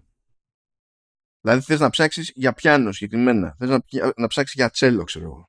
Έχει, έχει όμως και τρόπο να τα συνδυάσεις, δηλαδή ξέρω εγώ τάδε κοντάκτορ με την συμφωνική τάδε ξέρω εγώ και όργανο τάδε, δηλαδή έχει τέτοιο πράγμα ή απλά πηγαίνεις στην κάθε καρτέλα και κάνεις search. Όχι, αυτό δεν είναι model. Μετά πρέπει να κάνεις πιο συγκεκριμένο search και ταξινόμηση με βάση τα. Γιατί αυτό είναι το ζήτημα μετά. Είναι ότι άμα μπεις σε ένα album, ε, εμφανίζεται τελείως αλλιώς η, η πληροφορία. Δηλαδή, θα σου πει, ξέρω εγώ, ε, ότι είναι το έργο του Τάδε ε, και θα σου έχει τα κομμάτια και σε κάθε κομμάτι φαίνεται πολύ καλύτερα πλέον ε, ποιος είναι ο, ο, ο conductor ή ο σολίστας και ποια είναι η ορχήστρα. Που σε Apple Music, επειδή δεν έχουν προτεραιότητα αυτές τις πληροφορίες, είναι πιο δύσκολο να βγάλεις άξιο search. Ενώ εδώ γίνεται. Okay. Ε, και α, καλά, το library είπαμε, βασίζεται στα... Δηλαδή φιλτράρει το τι έχετε στο library, αλλά προβάλλει αυτά που υποτίθεται ότι βγάζουν νόημα σε πλαίσιο Apple Music Classical. Οπότε δεν αγνοεί το library σας, ε, αλλά δεν θεωρεί ότι είναι ώρα να δείξει τα πάντα εδώ, σε αυτή την εφαρμογή. Και όντως είναι πιο κομμένη και ραμμένη, ρε παιδί μου, για, για την περίσταση. Ε, έχει και πιο σύγχρονα πράγματα, δηλαδή του στυλ ε, χήμα ανακαλύψτε, ξέρεις, αυτό ενώ όταν ανακαλύψετε ξέρω εγώ, που βγάζει διάφορα καινούρια ή ξέρω, θα λειτουργεί, ξέρεις, θα ακούς κάτι και θα σου κάνει μετά προτάσεις και τέτοια, έχει τέτοια πράγματα ή είναι τελείως μια καλή αναζήτηση, ας πούμε, ένα μηχανή αναζήτηση. Όχι, είναι η ίδια λογική όπως είναι και το Apple Music. Αυτό άρα, που άρα αλλάζει είναι το πώς παρουσιάζονται τα πράγματα. Άρα, λογικά θα σου προτείνει, ακούγοντας και μαθαίνοντας τα χούγια σου, θα, θα σου προτείνει πράγματα. Ναι, ναι. Μα γι' αυτό υπάρχει, μα το Listen Now, ο Stab γενικά, ε, είναι το, ας το πούμε, αντίστοιχο του Discover που έχεις συνηθίσει στο, mm. στο Spotify. Είναι αλγοριθμικό, με βάση το τι παίζεις, δηλαδή, και το, ναι, okay. θα πάει και θα σου προτείνει πράγματα. Ακόμη και στα νέα albums, αυτά που θα σου δείξει προσπαθεί να είναι αυτά που θεωρεί ότι θα σε νοιάζουν με βάση το ιστορικό σου. Ενώ το γενικό, ο γενικός κουβάς που έχει τα πάντα όλα είναι στην, στην καρτέλα Browse. Εκεί που είναι άλλο υπόθεση. Πώς. Εκεί είναι με τις καρτέλες που έλεγες πριν, με τα ναι, ναι, ναι, ναι. ξέρω Να, okay. Όχι, είναι με τις καρτέλες. Είναι με τις καρτέλες. Ενώ το Browse, το Apple Music, ας πούμε, δεν σε πηγαίνει σαν να θες να ξεκινήσεις περίεργο search. Σε πηγαίνει σαν να είσαι σε, σε μη αλγοριθμικό storefront. Να. Ας το πούμε έτσι. Έχω την εντύπωση ότι θα δούμε πράγματα από τη μία εφαρμογή στην άλλη, από την καινούργια εφαρμογή στην παλιά να μεταφέρονται. Δηλαδή το search αυτό με τις καρτέλες και αυτά, ε, προσαρμοσμένο βέβαια ανάλογα, να, ξέρεις, να έχεις ένα. Να έρθει ένα advanced search, ρε παιδί μου, να μπορείς να κάνεις. Καλά, ας φτιάξουν το search γενικά, γιατί το search είναι προβληματικό παντού, ας πούμε. Ε, γιατί εδώ η κατηγοριοποίηση απλά έχει αλλάξει ώστε να εξυπηρετεί τα χούγια ας πούμε, αυτού του χώρου, ρε παιδί μου, το οποίο είναι λογικό. Και δεν έχει. Τα άλλα είδη μουσικής δεν έχουν την ίδια ανάγκη. Δεν έχουν, στα άλλα είδη μουσικής προέχει το, το όνομα συγκεκριμένου καλλιτέχνη, ας πούμε. Ή προφανώς προέχει το concept, σου δείχνω του στίχου κτλ. Εδώ πέρα τι να, στις περισσότερες περιπτώσεις τι να σου κάνει εδώ πέρα. τα, ε, τα, τα, τα art που ψιλοδιαφημίσανε και τα λοιπά που έχουν πει ότι φτιάξαν δικά τους art και τους καλλιτέχνες. Εντάξει. Α, κοίτα, εκεί δεν στέκομαι ιδιαίτερα από την άποψη ότι ναι, με το λένε ρε παιδί μου, αλλά είναι στο πλαίσιο του υπερενθουσιασμού στο, στο reporting. Γιατί αυτά τα κάνει έτσι κι αλλιώς τα Apple Music. Mm. Με custom art και ακόμα και στα playlist. Όλα τα, όλα τα, Είναι, τα είναι artwork στα πορτρέτα playlist, τα το- δικά τους, είναι, είναι, είναι custom. Είναι πορτρέτα των συνθετών το, του, ξέρω, του Beethoven και αυτά ή έχει και πορτρέτα, ξέρω εγώ, ξέρω εγώ, του, του, του, του, του, του, του, του conductor, ξέρω εγώ, Ω, κάποιου. κοίτα, αν δεν είναι άλμπουμ που έχει δικό του εξώφυλλο συγκεκριμένο και χρειάζεται εξώφυλλο, στο Apple Music έτσι κι αλλιώς όλα αυτά είναι custom. Όπως και να το σκεφτείς. Στην περίπτωση τώρα που ψάχνεις για συγκεκριμένο συνθέτη, που πώς θα είχε ένας καλλιτέχνης κάποιο συγκεκριμένο εικαστικό τέλος πάντων στο Apple Music ή όπως έχει στο Spotify ξέρω εγώ και οπουδήποτε, ε, και εδώ ε, προφανώς δεν μπορούσαν να βγάλουν φωτογραφία και σου λέει δεν θα πάμε να χρησιμοποιήσουμε κάτι που υπάρχει ήδη, θα πάμε να φτιάξουμε με δικό μας art. Ε, και φτιάξανε δικό τους art. Αυτό, that's it. Άρα δεν είναι ξέρω εγώ πίνακες ξέρω, που βλέπουμε. Ε, αυ- αυτοί που δείχνουν ε, τα πορτρέτα, αυτοί οι αρχαίοι selfie τέλος πάντων που κάνανε κάποτε. Οι αρχές Έτσι, είναι δικά τους ε, δημιουργήματα. Ε, ναι, ναι. Δεν είναι, δεν είναι περίεργο αυτό. Δηλαδή και η Apple κατά διαστήματα, ακόμα και εκεί που έχει ήδη έτοιμο art, ας πούμε, πηγαίνει και τα αλλάζει. Ή πηγαίνει και προσθέτει animation. Δεν είναι... Θέλω να πω ότι αυτό που ακούστηκε, για, που το είδα και εγώ γραμμένο για την περίπτωση του Classical, δεν είναι κάτι νέο. Είναι στάνταρ τακτική της Apple σε αυτό το θέμα. Αυτό εννοώ. Ε, να περάσω λίγο στο zoom. Ε, ήχος είναι όντως wow. Special audio και δεν συμμαζεύεται. Ε, το ίδιο πράγμα είναι, εσύ. Το ίδιο πράγμα. Δεν έχει Ε, αλλάξει. ε, εκεί πέρα. Δεν έχω ακούσει. Δεν έχω. δεν Όχι, ξέρω. Ναι, ναι, απλά θέλω να πω είναι το ίδιο πράγμα. Δεν, ε, δεν άλλαξε ο τρόπος στον οποίο λειτουργεί η μουσική. Όλο αυτό, όλο αυτό είναι πάνω απ' όλα παρέμβαση σε επίπεδο interface. Ναι, αλλά επειδή λέγανε θα είναι τύπου ασυμπίες, ή τέλος πάντων. ε, Μα έτσι, έτσι κι αλλιώς είχαν lossless στο Apple Music. μ, Χαίρομαι πολύ. Έχουν και εδώ. Όπως είχαν και Spatial Audio. Έχουν και εδώ. Και είχαν σε τέτοιες παραγωγές Spatial Audio και lossless πριν έρθει το Apple Music Classical. Δεν πηγαίνει με αλλα- πακέτο με αλλαγή στον ήχο αυτό. Είναι Δηλαδή, όλα έτσι ή όχι βέβαια, είναι δεν work είναι in όλα έτσι. progress; Γιατί πρέπει στο production να γίνουν αυτά τα πράγματα. Ρε. Εσύ, άμα δεν βάλει κάποιος χέρι, πώς θα γίνουν. ε; Ό,τι, ό,τι ισχύει στο μουσικό το κομμάτι, το τεχνικό από πίσω, ισχύει ό,τι ίσχυε. Αλλά τέλος πάντων το zoom στην όλη υπόθεση είναι αυτό που λέγαμε και άλλη φορά. Είναι ότι αν σε νοιάζει η κλασική μουσική, έχεις ε, κάτι που είναι πιο κομμένο και αναμένο σε, αυτή την, ε, σε αυτό το κομμάτι ε, από ας το πούμε μεγάλο πάροχο. Έχω, έχω την άποψη ότι προσφέρει, δηλαδή στους λάτρεις, έτσι, τους φανατικούς και όλα αυτά που ψάχνουν μια τέτοια εμπειρία, νομίζω ε, τους βοηθάει να διώξουν το θόρυβο, σε εισαγωγικά η λέξη, ξέρεις, μιας εφαρμογής που τα, τα έχει όλα μέσα, ρε παιδί μου. Δηλαδή, ξέρεις, καθαρίζει λίγο η όλη φάση και Μμμ. εστιάζουν εκεί που θέλουν όντως χωρίς περισπασμούς και δεν ξέρω εγώ τι. Τώρα να βλέπεις τον Μπετόβεν και δίπλα τον Μπίμπερ, ας πούμε, εντάξει, μπορεί να σε χαλάει σαν ε, ε, audiophilie ή κληρό. Ε, μπορεί να μπερδευτείς και να λες είναι ο Μπεμπίμπερ.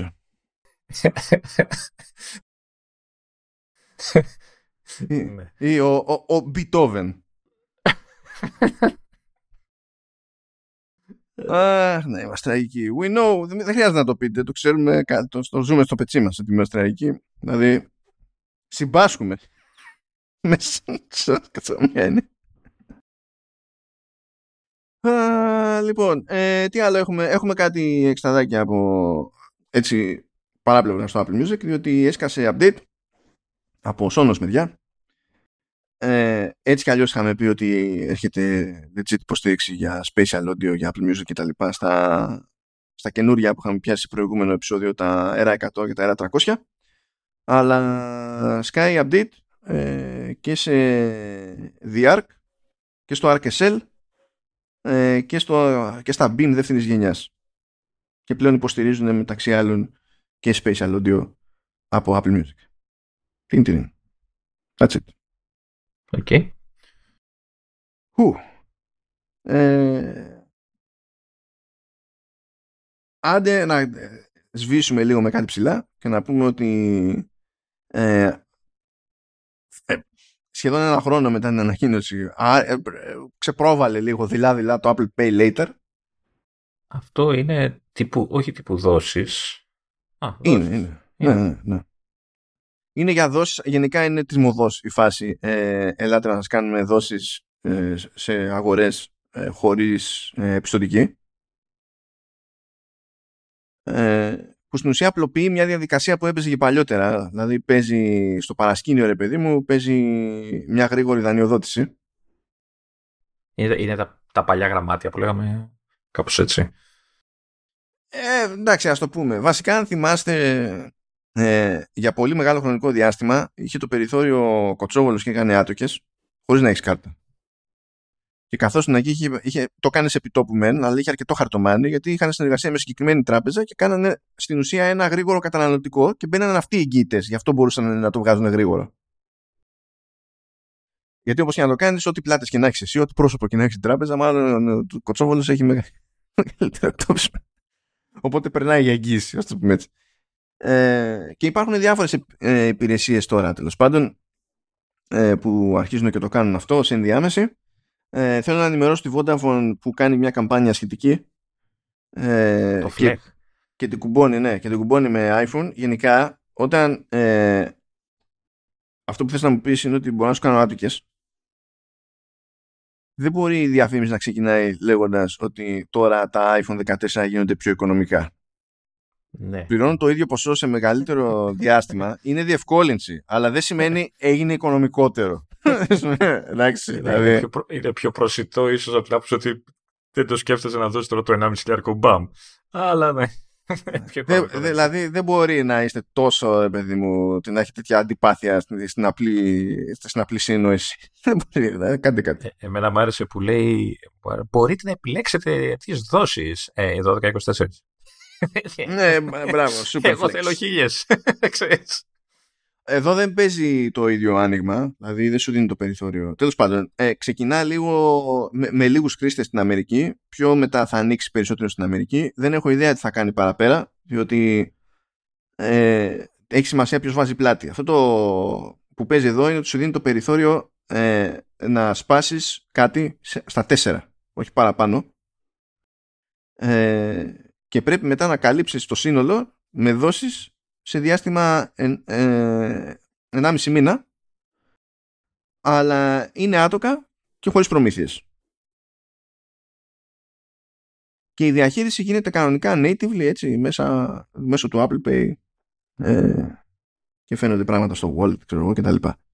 Ε, μπο, μπορείς στην ουσία να ζητήσεις γιατί είναι σαν να ζητάς δάνειο έτσι από 50 δολάρια μέχρι 1000 και μπορούν λέει να χρησιμοποιηθούν για online αγορές και για αγορές εντός εφαρμογών ε, που γίνονται μέσω iPhone ή iPad με εμπόρους που δέχονται Apple Pay. Δηλαδή δεν είναι ακριβώς αυτό που ακούμε στη Λιανική, είναι προς εκείνη την κατεύθυνση ως προς το τι γίνεται ε, παρασκηνιακά, αλλά δεν είναι ας το πούμε έτσι τέρμα ευρείας χρήσης. Το περίεργο στην όλη υπόθεση είναι ότι ο, ο δανειοδότης σου είναι η Apple. Οπότε αυτοί θα σε κυνηγήσουν άμα δεν πληρώσεις. ναι, ναι. Και υποψιάζομαι ότι θα, ε, θα είναι πιο αδίστατοι. Όχι, μόνο εντάξει, γιατί έχουν δικηγόρους αυτοί. Κοίτα, μάνι μάνι, απλά άμα δεν, θα πας να χρησιμοποιήσεις, ξέρω εγώ, μετά. Δηλαδή, εκτός ότι δεν θα σου ξαναδίνει τίποτα σε Apple Pay later, Μπορεί να σου μπλοκάρουν, ξέρω εγώ, το Apple Pay. Ποιος ξέρει. Να σου πει never mind. Αντί για. Μη σου μπλοκάρουν το κινητό το ίδιο. Όχι να σου μπλοκάρουν το κινητό, ε, καημένο. Ναι, ναι. ε, ναι, και τέλος πάντων έχει ενδιαφέρον αυτό. Έχει ενδιαφέρον κυρίως γι' αυτό μου κάνει φοβερή εντύπωση που η Apple μπαίνει στη διαδικασία να είναι εκείνη που. Όχι, όχι η εγγυήτρια, αλλά ο ίδιος ο δανειοδότης. Γιατί δεν, έκανε, δεν το έκανε έτσι με την κάρτα, τη physical, εκεί έκανε κονέ με Goldman Sachs. Εδώ σου λέω, ε, όχι, μόνοι μας. Γι' αυτό λέω ότι είναι γενικά περίεργο, διότι δεν μπορείς να... Δεν είναι μία λύση, μία προσέγγιση ε, τέλος πάντων σε κάθε χώρα ναι, για να είμαι πιο ακριβής, δεν είναι ότι δεν έχει καμία εμπλοκή, ξέρω εγώ, κανένας από τους κλασικούς. Μπλέκονται Mastercard και Goldman Sachs. Και εδώ. Αλλά αυτοί μπλέκονται επειδή πατάνε πάνω στο σύστημα της Mastercard και κάποιος πρέπει να βγάζει τα, τα credentials για την πληρωμή. Αλλά δεν βάζει τα λεφτά η Goldman Sachs. Τα λεφτά τα βάζει, τα βάζει η Apple. OK. Okay. λέει τόσα λεφτά έχουμε. Ας τα βάλουμε κάπου. Ω, κάνουμε κάτι. Ε, ξέρω εγώ, whatever.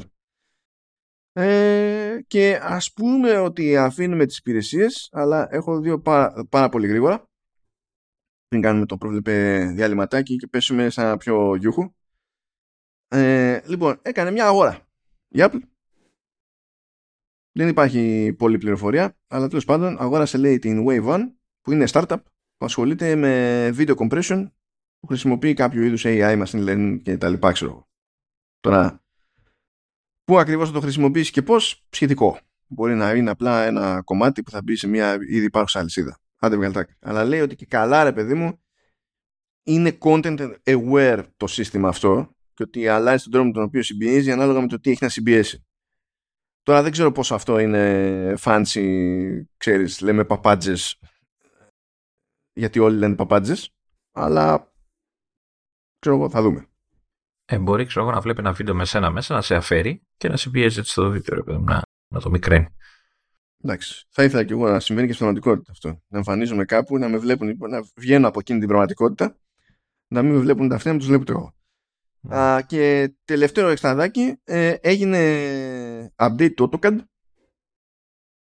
για Mac με κανονική υποστήριξη για Apple Silicon. Ε, νομίζω θα χαρούν οι αρχιτέκτονες. Ναι, λογικά θα έχει μια μικρή διαφορά στην απόδοση. Κάπου διάβασα για διπλάσια ταχύτητα. Κάπου ε, εντάξει. το μάτι μου. Εντάξει, αδιάφορο δηλαδή. Ε, εντάξει, τώρα τίποτα.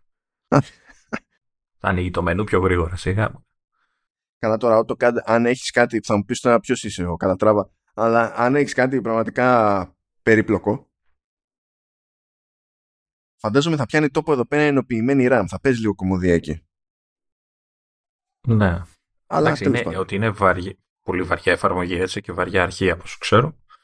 Περίπλοκο τελείως. Νομίζω θα χαρούν, θα χαρούν πιστεύω. Και είναι έτσι κι αλλιώς, όπως και να έχει, είναι σημαντικό τέτοιο software να κάνει το πέρασμα σε, σε native.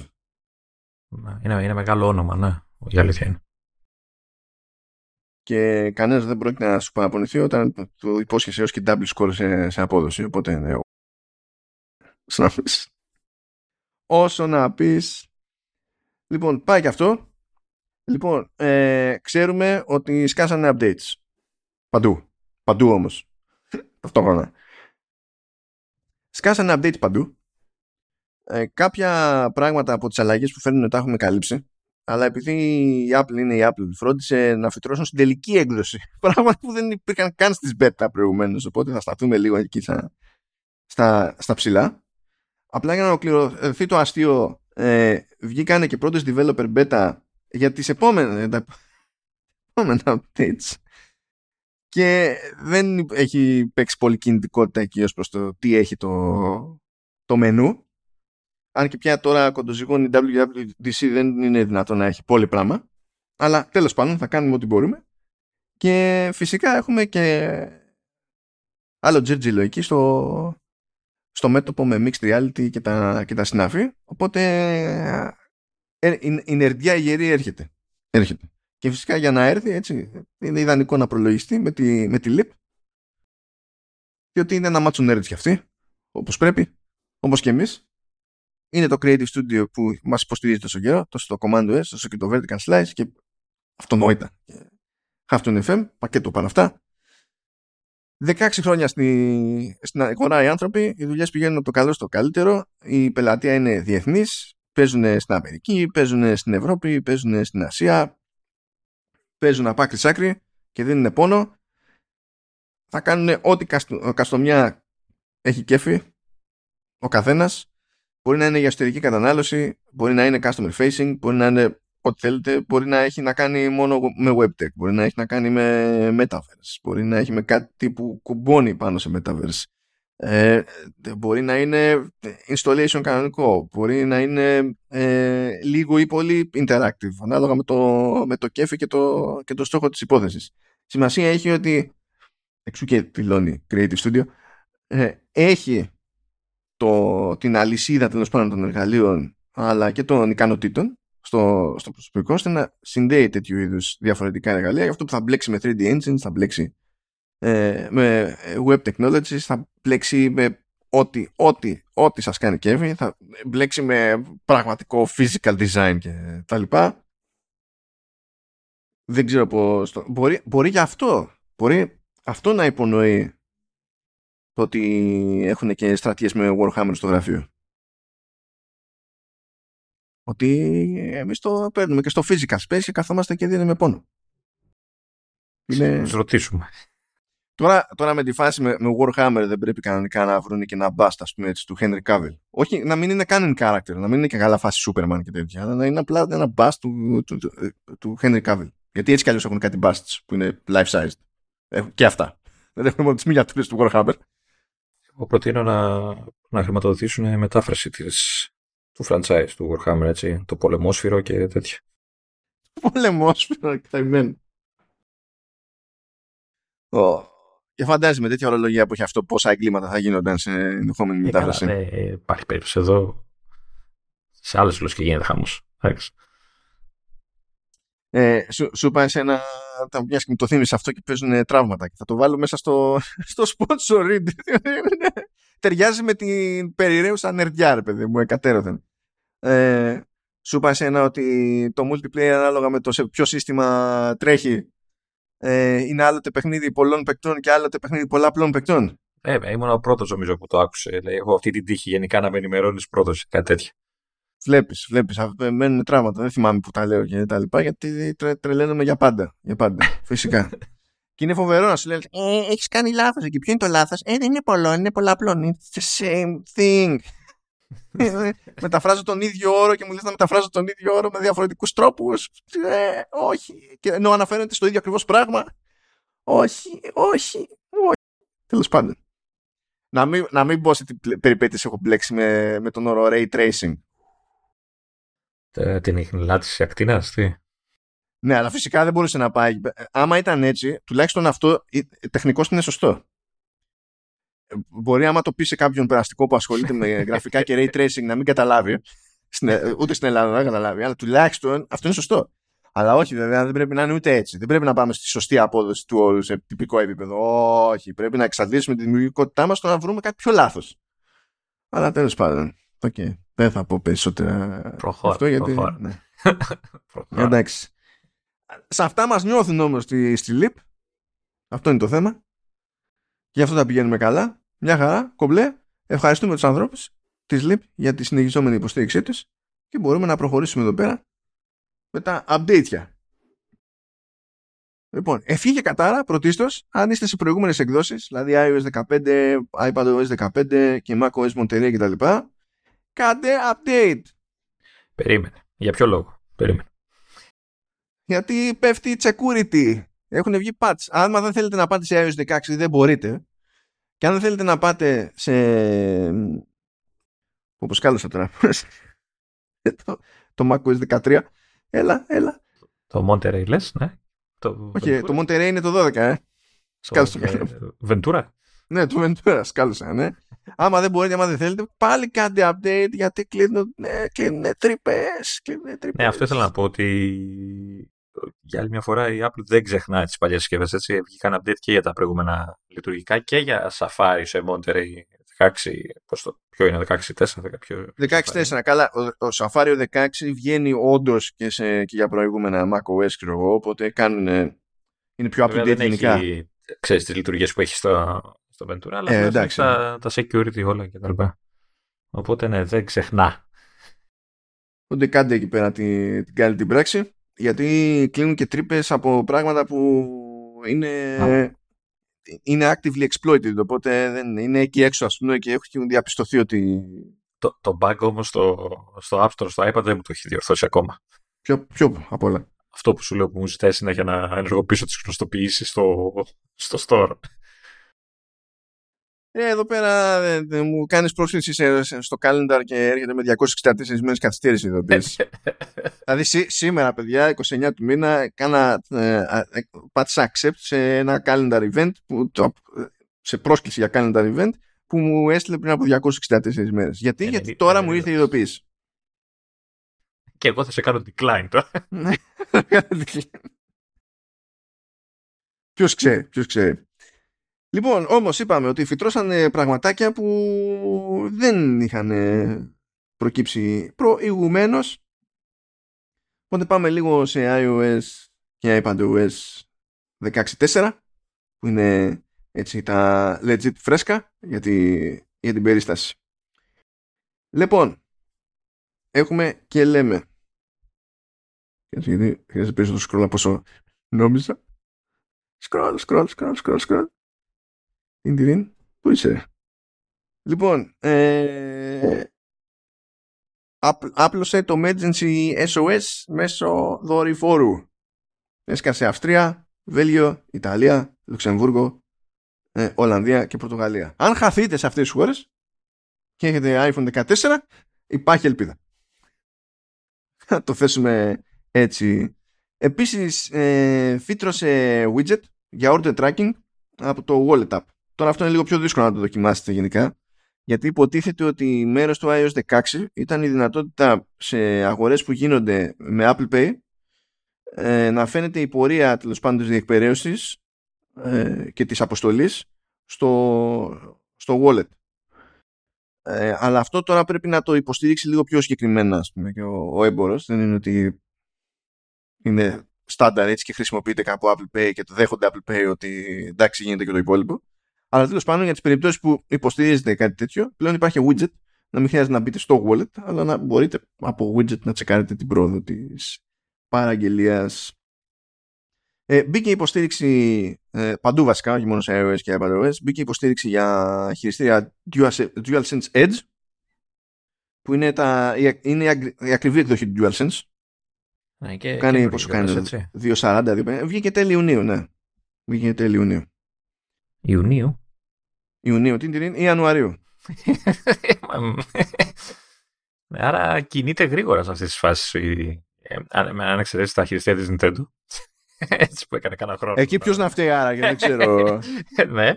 Ε, κινείται γενικά, δηλαδή χώνει πράγμα. Χώνει. Και την προηγούμενη φορά λέγαμε για τα 8-bit ε, DO. Do, Μμμ. do. Τώρα λέμε για αυτά. Ε, super. Έχει μάθει τι είναι το βίντεο, το βίντεο gay. Μμ. Α, τι άλλο έχουμε, έχουμε νέα shortcut actions και updated shortcut actions. Αυτά έχουν πάντα ένα ενδιαφέρον. Ναι, είναι αρκετά, αλλά τέλος πάντων ε, θα πω ενδεικτικά τουλάχιστον από τα νέα. Ε, υπάρχει πλέον action για έβρεση βιβλίων στο e-PDF στο library και μπορεί να γίνει αναζήτηση βάσει τίτλου, συγγραφέα, είδους και ε, τα λοιπά. Έχει διάφορους παράγοντες. Ε, έχει actions για να ρυθμίζουμε με shortcuts ε, VPN π.χ. Δεν, δεν τα λέω τώρα όλα, πηγαίνω λίγο στη, στην τύχη. Έχει action ε, για την ενεργοποίηση, απενεργοποίηση του Stage Manager. Οπότε μπορείς να πεις, ε, που αυτό τώρα έτσι όπως είναι στο Stage Manager σε iPad, θα σου ψυχή του, αλλά σε Mac μπορείς να πεις ότι τέλος πάντων έχω ένα shortcut που με συγκεκριμένες συνθήκες, συγκεκριμένα σενάρια θα ενεργοποιεί το Stage Manager γιατί αποφάσισα ότι σε αυτό το σενάριο με βολεύει και σε, στα υπόλοιπα δεν με νοιάζει Stage Manager. Γεια σας ξέρω. Δεν με ενδιαφέρει γιατί το έχω ε, μονίμως ενεργό. Με έχει βολέψει full. Καλά και εγώ το έχω μονίμως στην εγώ. Βασικά πρέπει να κάνουμε, τώρα που κοντοζυγώνει ο Ιούνιος, πρέπει να κάνουμε ε, ένα επεισοδιάκι και να δούμε, ξέρεις, από τις αλλαγές που έφερε η τελευταία φουρνιά, στα μεγάλα τα updates ας πούμε, ε, τι μας έκατσε στην καθημερινότητα. Δηλαδή τι έμεινε, τι, τι, τι μπήκε στο reminder το workflow. Το κάνουμε αυτό. Αμ, τι, τι άλλο έχουμε εδώ πέρα. Ε, α, υπάρχει action τέλος πάντων για να κάνουμε σίγαση σε αγνώστους αριθμούς, σε, σε κλήσεις. Ε, μπορούμε να κάνουμε τέτοιο στο- σε Mac αναζήτηση για ε, και φιλτράρισμα εφαρμογών που έχουν εγκατασταθεί σε Mac. Ε, να βρίσκουμε οθόνες. Κάνουμε fine display. Τι σημαίνει fine display? Να, ποια, την εξωτερική εννοεί. Ναι, ναι, ναι, αλλά τι, τι find? Ε, ξέρω, να βρεις ποια είναι πού. Αν είναι κάτω ή πάνω ή δεξιά ναι, Εδώ, εδώ μπερδεύτηκα λίγο. Επίσης, έχουν επίσης shortcut actions για shutdown, restart και lock display σε iOS και macOS και log out, sleep και put display to sleep σε macOS. Not bad. Not bad. Υπάρχουν και άλλα που είναι ακόμα έτσι που είναι ε, βελτιωμένα. Δεν θα το πούμε εδώ σε ολόκληρη τη λίστα, δεν έχει νόημα. Θα τα δείτε εκεί πέρα. Έτσι κι αλλιώς έχουμε σημειώσεις με δημοσιεύσεις σε πρωτότυπο ρεπορτάζ κτλ. Um, και κάτι άλλο στην περίπτωση του, του Apple Pencil για iPad OS 16.4 είναι το αζημούθιο. Τι; πάντα θυμάμαι τους απαράδεκτους αυτό που είχαν αναφορές στο αζημούθιο και ήταν για κάποιο λόγο πρέπει να τους είχε φανεί αστείος ο όρος και ήταν σαν inside joke ας πούμε. Είναι, είναι κάπως έτσι. Λοιπόν, πριν, πριν πει κανένας αζημούθιο τι είναι αυτό ε, και τα λοιπά, το αζημούθιο ή αζημούθ που προέρχεται από την αραβική αζημούθ είναι μια από τις οριζόντιες συντεταγμένες καθώς αποτελεί και μια γωνία του τριγώνου θέσεως. Συνήθως με τριέτα τον βορρά. Δεν ξέρω αν διευκολύνω. Διάλειμμα για εκπαιδευτική τηλεόραση. στη, στην ουσία... Ε, δεν ξέρω που είσαι κατά. Έχω χάσει. δεν ξέρω που είσαι. Ε, στην, στην ουσία τι, τι γίνεται; Είναι ότι ε, πριν μπει στη διαδικασία κάποιος με το pencil να πατήσει ξέρω εγώ κάτι ε, και είναι λίγο σε απόσταση, είναι σε hover. Η γωνία με την οποία κρατά το pencil ε, αποτυπώνεται τέλος πάντων στην επιρροή που θα έχεις αυτό που πάει να κάνει στο hover. Οπότε είναι σαν βελτίωση, ξέρεις, της, ε, του feedback για το τι πας να κάνεις του visual feedback πριν το κάνεις. Χάθηκε ο Λεωνίδας. Όχι, διαβάζω... Ναι. ναι. Okay. Εγώ καταλαβαίνω ότι θα μπορεί να ξέρω αν είσαι σε ζωγραφική και τέτοια, θα αλλάζει το, το δίκτυ που εμφανίζει πριν ακουμπήσεις. Δηλαδή, άμα είσαι. Ναι, αλλά με βάση τη γωνία. Έτσι κι αλλιώς ναι, υπολογιζόταν η γωνία όταν ακουμπούσες πάνω και άρχισες να τραβάς γραμμή, ξέρω εγώ. Αλλά τώρα ε, λειτουργεί και στο hover. Σαν preview, δηλαδή, θα το βλέπεις. Θα βλέπεις περίπου πώς θα κάτσει πάνω. Ναι, ναι. ναι. Ε, λοιπόν, σε στην ουσία καλύψαμε και macOS εδώ που τα λέμε που εκεί πέρα το zoom το πολύ από τα πράγματα που δεν ήταν σαφή από πριν ήταν στα shortcuts ε, σε WatchOS τι, τι έχουμε; Σε WatchOS θέλω, θέλω, θέλω να απλωθείς ε, για απλώσω ε, τι να απλωθώ να απλωθώ ε, κοίτα το ένα που βάλανε η αλήθεια είναι ότι ναι, άμα δουλέψει και ποτέ να το κλικ στο link να το ανοίξω ναι δεν δε θέλει κάτσα πάω σε άλλο link Ωραία, το άλλο link το ανοίγει. Τι έχεις... Α, τώρα ανοίξεις και το άλλο. Mm. Κάποιος πρέπει να αλλάξει λάπτοπ. Πάλι, αποφάσισε ότι δεν. Τέλος πάντων. Ε, κοίτα, αυτό που βάλαν που λένε ότι πλέον θα μπορεί, ότι δεν μπορεί να ακυρώνεις ξυπνητήρι που χτυπάει καλύπτοντας την οθόνη με την παλάμη σου, που είναι αγαπημένη κίνηση γενικότερα. Το, το, το κάλυμα της οθόνης με, τη, με την παλάμη, γιατί κόβει τα πάντα, ας πούμε, σταματάει, σβήνει οθόνης και τέτοια. Ε, τέλος πάντων μπορούσες έτσι να κόψεις το ξυπνητήρι την ώρα που, που χτύπαγε, ξέρω εγώ. Τύπου snooze, ρε παιδί μου, το κοπανάω για να σταματήσει. Αλλά ε, από ό,τι κατάλαβα, γιατί δεν, το, δεν μου είχε τύχει εμένα, ε, το κλείνε τελείω. δεν έκανε snooze, έκανε με cancel. Οπότε έπαιζε φάση, ξέρεις, γυρνάω, στριφογυρίζω στο κρεβάτι. το άλλο νομίζω ότι έχω καλύψει την οθόνη και έκλαιο το ξυπνητήρι χωρίς να σε ξυπνήσει. Οπότε κόψαν αυτό το πράγμα και έτσι δεν θα κάνει mute τα ξυπνητήρια με, με την παλάμη. Εγώ πάντως τους δείχνω ένα δίκιο, δεν τους καταλαβαίνω ως προς αυτό το λάθος, γιατί πού να πάει το μυαλό τους ότι οι άνθρωποι πρώτον κοιμούνται και δεύτερον ε, όταν κοιμούνται ε, δεν μένουν ακίνητοι. Πού να πάει το μυαλό. Λοιπόν, η άλλη, έτσι, ας το πούμε, όχι, είναι μεγάλη αλλαγή που φέρνει και δεν την ξέραμε και καθόλου και μας έκατσε έτσι ξαφνικά, είναι ότι πλέον σου δίνει τη δυνατότητα το WatchOS να σβήνεις σε εφαρμογές σε εισαγωγικά του συστήματος, αυτές που έρχονται μαζί με το ρολόι, ξέρω εγώ. Δηλαδή τύπου. Ε, τις προεγκατεστημένες, βέβαια. Ναι. Ε, το activity, το, το depth τώρα τι εννοεί. Είναι, είναι για το ultra αυτό. Ε, το emergency siren. Δεν το 'χω χρησιμοποιήσει ευτυχώς. Find my. αυτό καλό είναι να μην το κλείσετε. heart, heart rate. Ούτε αυτό καλό να μην το σβήσετε, γιατί τι στο καλό το φοράμε τότε. Χάρτες, πορτοφόλια, ε, το workout, άλλο πράγμα. Γιατί να το σβήσει κάποιος άμα είναι αθλητής, ναι. Και το world clock που, OK, okay, εντάξει, το σβήσεις το, δεν μας νοιάζει.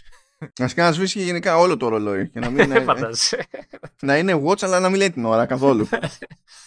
ναι, οπότε το, το, πιο σημαντικό είναι ότι ξέρεις, ε, είναι ότι υπάρχει αυτή η δυνατότητα και δεν το είχαν πει ποτέ, ας πούμε. δεν, δεν τους νοιάζει. Ελά μου, εντάξει και εσύ. Εντάξει, λεπτομέρειες. Πάμε λίγο TVOS. Ναι, και έχει, έχει, παραδόξω έχει ενδιαφέρον αυτό που κάνουμε. ναι. Λοιπόν, ε, ε, ένα πραγματάκι είναι ότι έχει μπει μια αρρύθμιση που στην ουσία ρίχνει λέει τη φωτεινότητα του βίντεο αυτόματα όταν πάρει χαμπάρι το σύστημα ότι το βίντεο που βλέπουμε έχει ξαφνικά ε, έντονες λάμψεις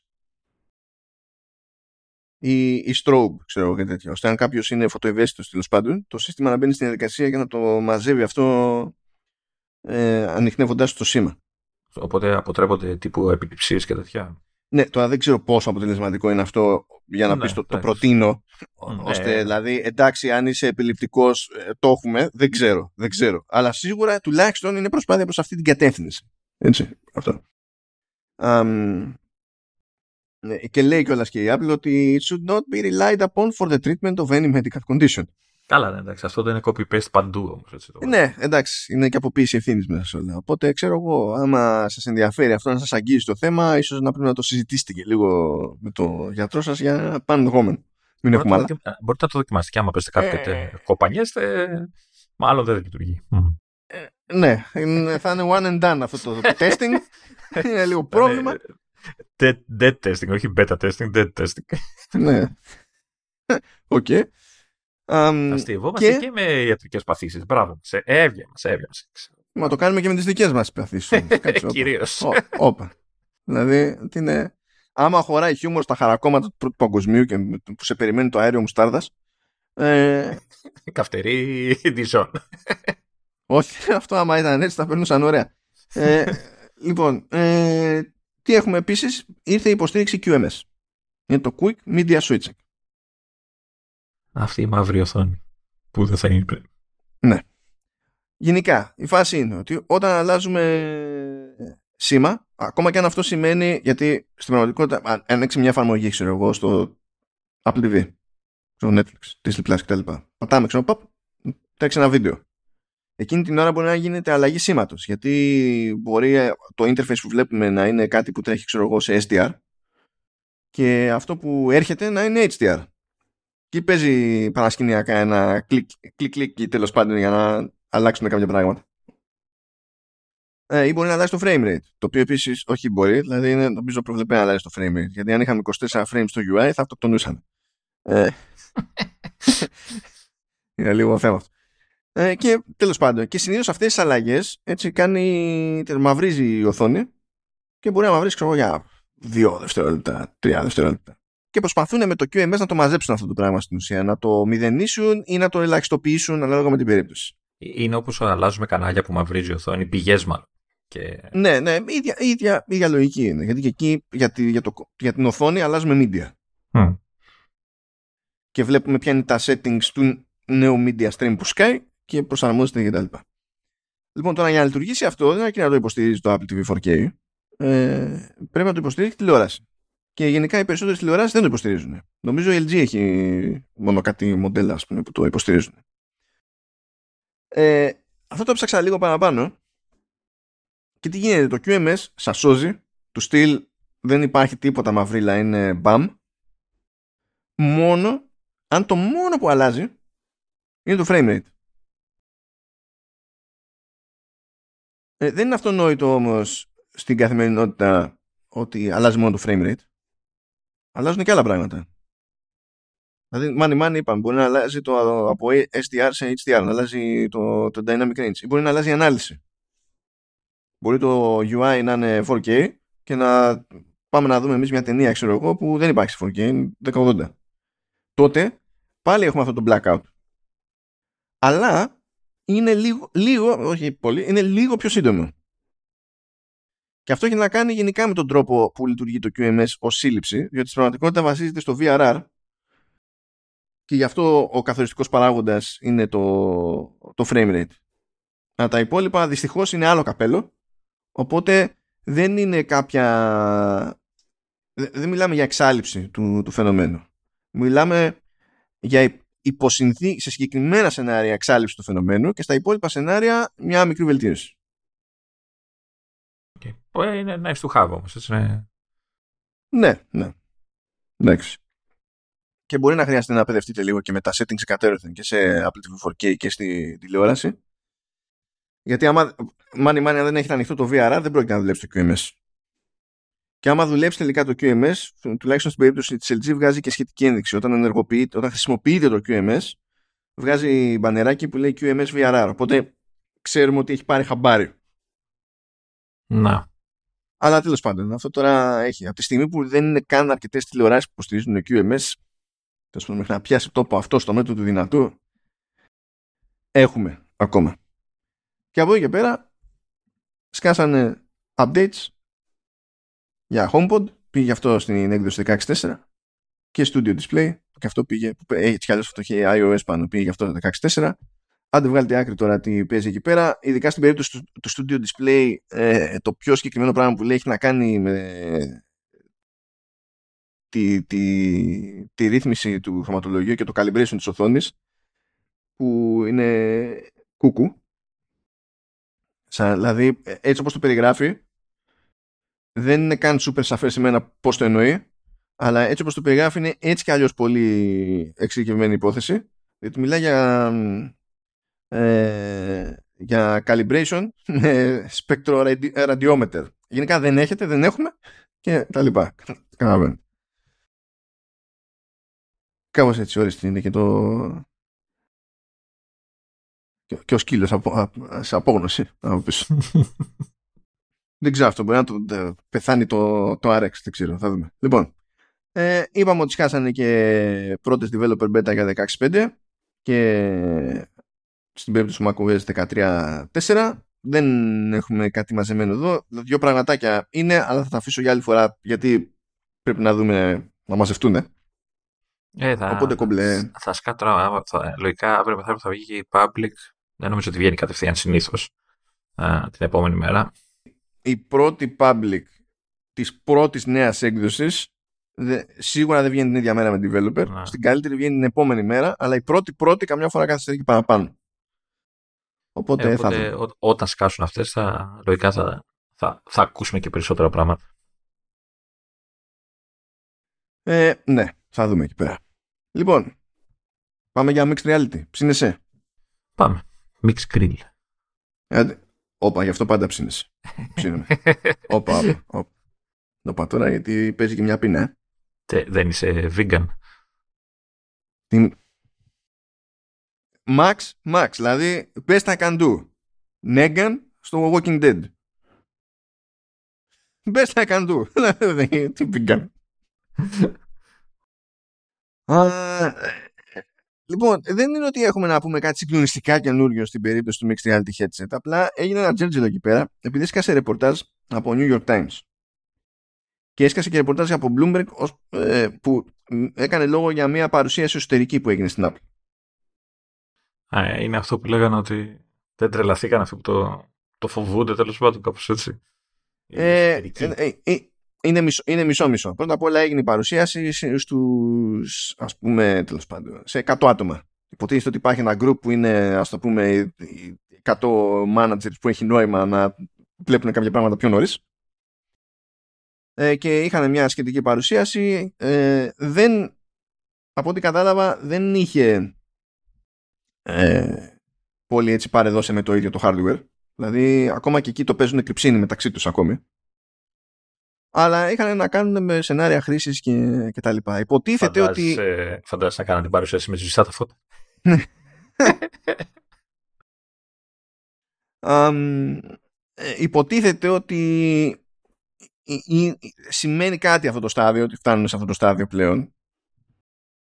Ότι είναι ακόμη πιο σαφές ότι κοντοζυγώνει το πράγμα. Ε, καταρχάς είναι επιβεβαιωμένο ότι έχει γίνει αυτή το, αυτό το event, ας το πούμε, αυτή η συγκέντρωση. Έτσι φαίνεται, ναι. ναι. Ε, άρα, συνή... όχι συνήθως, δεν ξέρω, κοντά δεν είναι και το public μετά.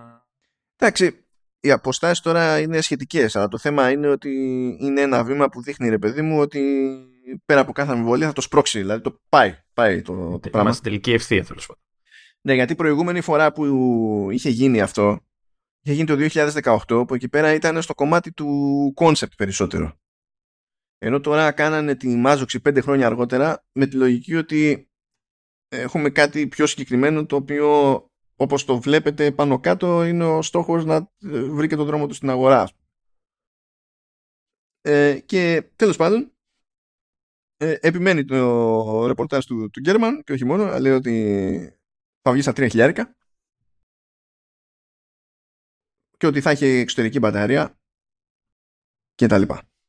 Όταν λέμε εξωτερική μπαταρία εννοούμε τι, θα υπάρχει κάποιο pack ναι. αυτό που λέγαμε που θα του βάζεις στη ζώνη, ας πούμε, κάπως έτσι. Ναι, ναι, ναι. Ελπίζω να μην. Αυτό ακριβώς εννοούμε. Ε, τώρα, ε, ε, φύτρωσε και ρεπορτάζ από, από New York Times που εκεί πέρα στην ουσία μιλήσανε με κάποιους κυρίως πρώην της Apple και πιάσανε ένα άγγλ ας πούμε που λέει ότι υπάρχει μια μια έτσι πιο αμφισβήτηση δεν υπάρχει ο, η σιγουριά και ο ενθουσιασμός που θυμούνται στην προσπάθεια της εταιρείας να λανσάρει προηγούμενα νέα προϊόντα σε νέες για την εταιρεία κατηγορίες ε, κάποιοι είναι σκεπτικοί για το αν υπάρχει ξεκάθαρο σενάριο χρήσης για κάτι τέτοιο που να, είναι, που να περνιέται για killer app ας πούμε και να είναι άσχετα με το αν μπορεί να το αγοράσει κάποιος να ε, καθίσατε ξεκάθαρο ότι έχει μια χρησιμότητα. Ε, γίνεται λόγος για ένα demo για co-presence και τη δυνατότητα τέλος πάντων να, εφόσον δύο μεριές έχουν το headset ε, ο, ο ένας να μπορεί να δείχνει στον άλλον αυτό που βλέπει στο γύρο του κόσμου λέει ότι θα παίζει πολύ ανθρακόνημα το οποίο δεν μου κάνει εντύπωση από τη στιγμή που έχει νόημα να βγαίνει ελαφρύ το πράγμα. Ναι και αυτό ναι δικαιολογεί το 3000 ναι, ναι, ναι. Λέω ότι θα θυμίζει σε σχέδιο ε, τέτοιο γυαλιά του σκι. Και αυτό σημαίνει μέσα σε όλα ότι δεν θα υπάρχει χώρος για γυαλιά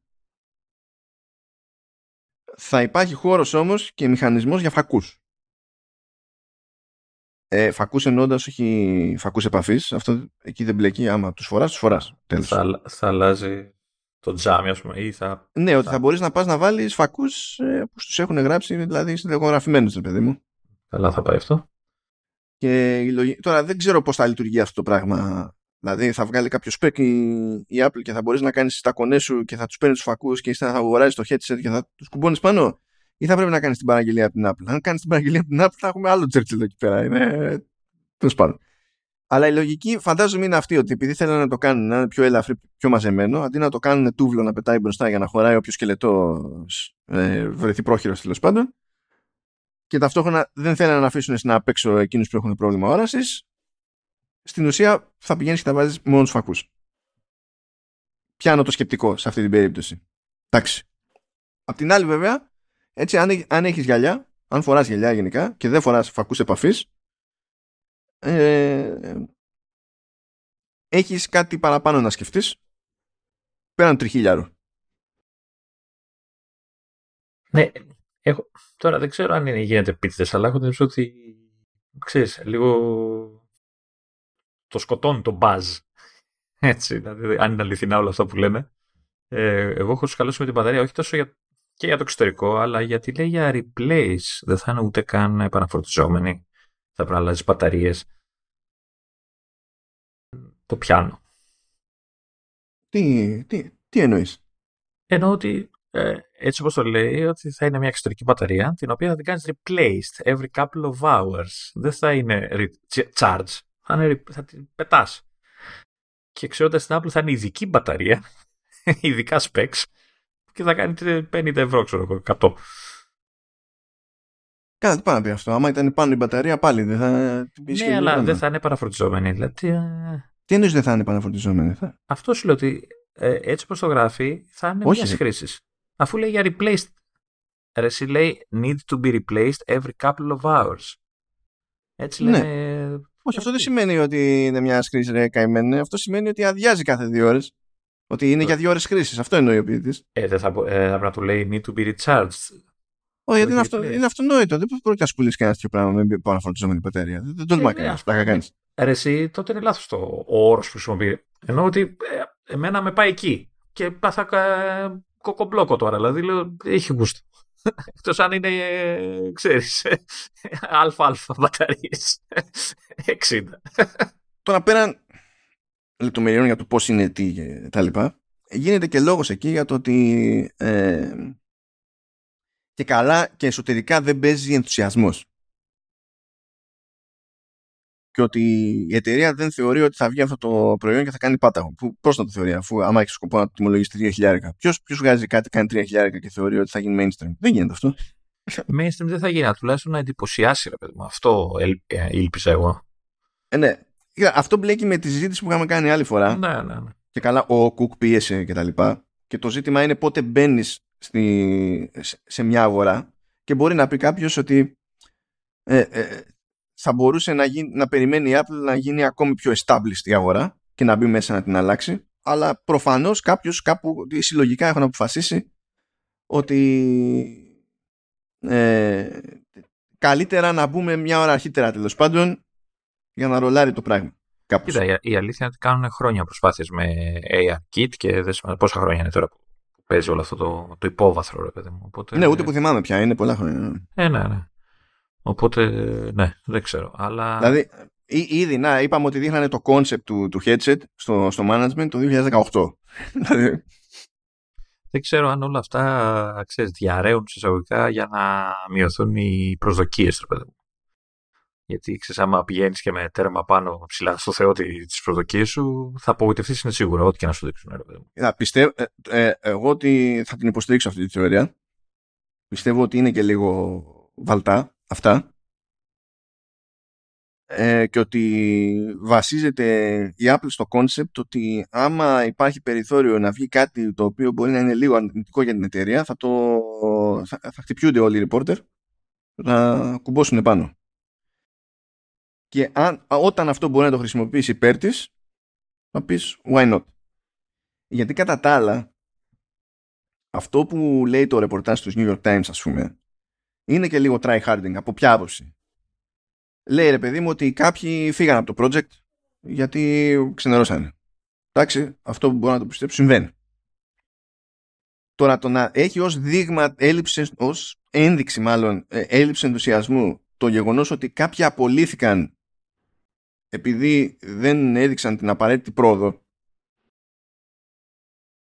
αυτό πώς είναι αυτόματα σχόλιο για τον ενθουσιασμό για το προϊόν; Δηλαδή αν απολύθηκαν όντως για αυτό το λόγο, Δεν θα, έχουν, δεν, δεν θα είναι και ενθουσιασμένοι, ναι, εντάξει. όχι μόνο αυτό, είναι ότι δεν είναι, να σου πω, όταν θα μου πεις ότι κάποιος απολύθηκε ε, για λόγους απόδοσης στην ουσία, δεν είναι αυτονόητο ε, ότι ε, ε, ε, απολύθηκε για κάτι άλλο και όχι για την απόδοσή του. Γιατί δεν δεν θα πρέπει να μην απολυθεί άμα το ζήτημα είναι η απόδοση και δεν είναι ευχαριστημένη η εταιρεία. Δεν λέω ότι δεν είναι πιο πολύπλοκα σε κάποιες περιπτώσεις αυτά τα θέματα. Οκ. Απλά βλέπω ότι το ρεπορτάζ εδώ το παίρνει σαν, δι- σαν έμμεση απόδειξη κάποιας έλλειψης ενθουσιασμού που δεν καταλαβαίνω πώς συνδέονται οι απολύσεις με αυτό. Δηλαδή, άμα ήταν έτσι, ας πούμε, τόσα χρόνια και τόσα λεφτά που έχει ρίξει στο project για το αυτοκίνητο, θα έπρεπε να είναι όλοι ξενερωμένοι. Σαν να μην υπάρχει αύριο. Ε, εσύ πιστεύεις δηλαδή ότι φτιάχνουν ακόμα αυτοκίνητο; Εδώ το πιστεύουν αυτοί. Ναι. δεν, δεν ξέρω τι παίζει. Ε, εντάξει, ε, εγώ αυτό που οσμίζομαι, άσχετα με το αν θα περπατήσει ή όχι, είναι πάλι κάτι που δεν το λέμε πρώτη φορά εδώ. Ε, ότι μ, ε, ε, τους έχει μείνει κουσούρι από τη φάση με το Apple Watch που ξεκινήσανε το πλασάρανε με μια κάποια λογική, μετά συνειδητοποίησαν ότι ο κόσμος προτιμά να το χρησιμοποιεί κάπως αλλιώς και το γυρίσαν. Ναι, και κάνανε ένα never mind σε κάποια θέματα και παπ, το γύρισαν. Όπως το ίδιο κάνανε και με το Apple TV. Και νομίζω ότι έτσι το παίζουν τώρα πιο safe. Και ότι με τέτοια τιμολόγηση ε, έχουν δεχτεί, θεωρούν αυτονόητο ότι θα φάνε κράγου, θα βγουν όλοι και θα λένε είναι δυνατό τρία χιλιάρικα, γιατί ε, δεν είναι για σένα, δεν είναι για μένα, δεν είναι για κανένα, ξέρω εγώ, τρία χιλιάρικα, είναι για άλλη δουλειά το, το πράγμα αυτό. Ε, το θέμα είναι να πετύχει στι, στις ιδέες ίδιες. Δηλαδή, εμένα μου άρεσε η ιδέα, δεν ξέρω πώς θα είναι στην εφαρμογή, λέει κάπου ρε παιδί μου ότι θα έχει ένα dial θα το λέει reality dial. Και στην ουσία τι θα κάνει, έτσι θα το, θα το γυρίζεις. Νομίζω δεν είναι πρώτη φορά που το ακούμε αυτό ότι θα υπάρχει κάτι σαν το dial στο Apple Watch και καλά, σαν ιδέα. Ναι, όχι, όχι. Θα το γυρίζεις και θα αλλάζει το κατά πόσο έντονα προβάλλεται με τις ε, κάμερες που κοιτάνε προς τα έξω ο πραγματικός ε, χώρος γύρω σου και πώς συνδυάζεται με τον εικονικό. Αυτό με το κάνουν να γίνεται έτσι να είναι ωραίο smooth, αυτό μπορεί από μόνο του να είναι, ε, χωρίς να έχει κάποια με τη μία υπερ default χρησιμότητα το ότι είναι τόσο smooth, μπορεί με τη μία να αφήσει μια ωραία εντύπωση. Το θέμα του μας κόβει λίγο τα φτερά το ότι λέει δεν υπάρχει εφαρμογή, ξέρεις, το killer app που λέμε. Αυτό κόβει λίγο. Το, θα μου πεις φήμες ακόμα όλα αυτά, εντάξει, okay, αλλά επειδή θυμάμαι ότι το έλεγες και εσύ ότι όλα θα παιχτούν στο software έτσι, και στις ιδέες που θα κυνηγήσουν και θα, θα προσπαθήσουν να καταφέρουν με, αυτά τα γυαλιά, με αυτό το, το headset. Ε, αν σου λέω ότι δεν υπάρχει killer app, τουλάχιστον με αυτά που λένε εδώ, ε, μήπως καταραίει και αυτό το, η ελπίδα, στο πούμε, αυτή η θεωρία ότι ξέρεις, όλα θα στηριχθούν εκεί; Δεν... Κοίτα, δεν θεωρώ αυτονόητο ότι υπάρχει, γιατί ε, το, ο, ο κόσμος του, του VR και του Mixed Reality και τα λοιπά εξακολουθεί και είναι... Όσο και αν έχει οριμάσει τα, τα τελευταία χρόνια, εξακολουθεί και είναι ανώριμος δεν είναι μια αγορά που στέκεται ξεκάθαρα όπως πρέπει στα πόδια της. Σε αντίθεση με άλλες αγορές στις οποίες έχει χωθεί η, η Apple αναδιαστήματα. Αλλά το έχουμε ξαναπεί εδώ ότι πολλές φορές σκάνε πράγματα στο software που δεν τα έχει μοιριστεί κανένας προηγουμένως. Σίγουρα, ναι. Και ότι εκεί θα παιχτεί το, το πράγμα. Και συν τις άλλες, ε, θα βάλω και ένα αστερίσκο όχι, δεν θεωρώ ότι και καλά έχουν άδικο. Μπορεί να έχουν δίκιο. Και να λένε ότι δεν υπάρχει killer app, παιδί μου. Κάτι που να είναι ξεκάθαρο. Ότι θα το, θα πει, θα το δει ο κόσμος και θα πει ναι, δεν έχει σημασία, μπορώ, δεν μπορώ να τα αγοράσω, αλλά αυτό ναι, αυτό, αυτό θα ήθελα να μπορώ να το κάνω, ξέρω. Mm. Ε, γιατί μου προσφέρει κάτι ξεκάθαρα. Ωραία. Έχουμε να κάνουμε με αναλυτές της business. Το τι καταλαβαίνουν ως killer app είναι λίγο σχετικό. Α, ναι. Εντάξει. Εγώ θέλω Minority Report. Ε, καλά. Θα περιμένεις κι άλλο. Τι να γίνει. Και διάλεξε ωραίο, ωραίο πρότυπο κόσμο και εσύ είναι τίποτα δεν θα πάει στραβά.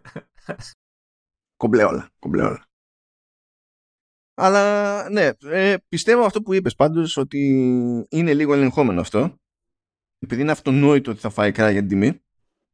Ναι, το, το πετάνε για να το συνηθίζουμε. Ναι, δεν έχει σημασία τι είναι δηλαδή. Οποιοδήποτε προϊόν και αν είναι, θα φάει κρά για την τιμή. Άμα είναι Apple, θα φάει κρά για την τιμή. Ε, και ότι το μαγειρεύουν λίγο το θέμα. Θα, θα είναι αυτόνομο, έτσι. Δεν θα χρειάζεται να το συνδέεις σε κάποιο Mac, ξέρω εγώ, ή οτιδήποτε.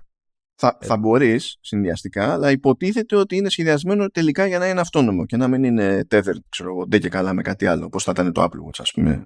Πάντως, ε, Ωραία θα πάει αυτό με την εξωτερική μπαταρία. Στο, στο πρώτο malfunction θα ανατινάζεσαι από τη μέση και πάνω. Έτσι. Ναι. Γιατί άμα γινόταν αυτό, θα, θα ήταν προτιμότερο να ανατινάζεται όλο το headset στη μούρη σου; εντάξει, δεν ξέρω. στη μούρη σου όλο, ξέρεις. Δεν ξέρω. Και εμένα με ενοχλεί να είναι εξωτερική μπαταρία αλλά ταυτόχρονα καταλαβαίνω και το πλεονέκτημα και καταλαβαίνω, δηλαδή είναι φωσφανάρι, έτσι ότι δεν είναι κάτι που θέλει η Apple και ότι με πρώτη ευκαιρία που θα έχει να τα αλλάξει αυτό θα τα αλλάξει. Αλλά... Το, το θέμα είναι αν θα, α, α, ε, θα είναι εξωτερική μπαταρία κρεμασμένη πάνω στο headset. Είπαμε, θα λέγανε για τη μέση. Άρα θα υπάρχει καλώδιο, άρα θα είναι μόνο αυτό ναι, το αναγκαστικά θα υπάρχει καλώδιο. Ναι, ναι θα υπάρχει, υπάρχει μόνο αυτό το καλώδιο, θα έχει κάποιο άλλο καλώδιο. Ξέρω εγώ Όχι, τι άλλο καλώδιο. Δεν ξέρω. Αφού υποτίθεται θα λειτουργεί αυτόνομα, τι άλλο καλώδιο να έχει.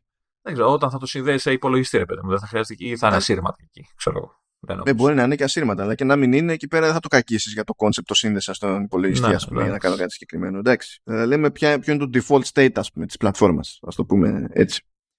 Και μιας και λέω για το ότι είναι σχετικά κάποια πράγματα για αναλυτές, θέλω να επιστρέψω στο Bloomberg και στο Gurman, που είχε πει ρε παιδί μου ότι το iOS 17 δεν προβλέπεται να έχει ναι. χοντρές εξελίξεις. Που έχει ξαναγίνει έτσι, έχει γίνει και παλιότερα. Ναι. Και ότι και καλά και η Apple λέει ότι συνειδητά ήθελε να είναι ένα, μια έκδοση που πιο πολύ θα ισιώνει πράγματα. Άντε να δούμε. Ε, και καλά λέει, σύμφωνα με το ρεπορτάζ του Γκέρμαν, αυτό άλλαξε. Ε, και θα κοιτάξουν τέλος πάντων να έχουν νέα πράγματα και στο iOS 17.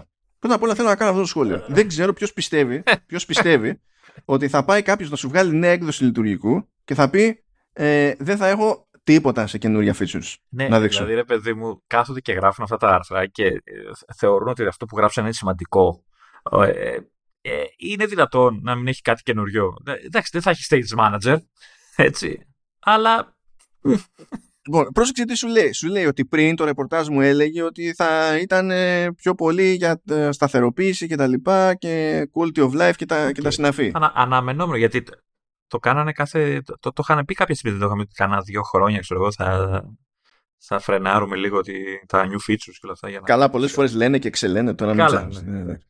Ε, σου λέει, το αρχικό, μας, το αρχικό μου ρεπορτάζ ήταν αυτό. Τώρα όμως αυτό άλλαξε και ψή περιμένεις ότι θα πει ότι έχει πάει σε ναι, ναι. άλλη λογική. Stage Manager 3, ξέρω. Ε, ναι, ξέρω, για να σου πει άλλαξε αυτό το πράγμα. Ε, και ο Γκέρμαν λέει ότι uh, the iOS 17 release is now expected to boast several nice to have features, even if it lacks a 10-point improvement like last year's revamped lock screen.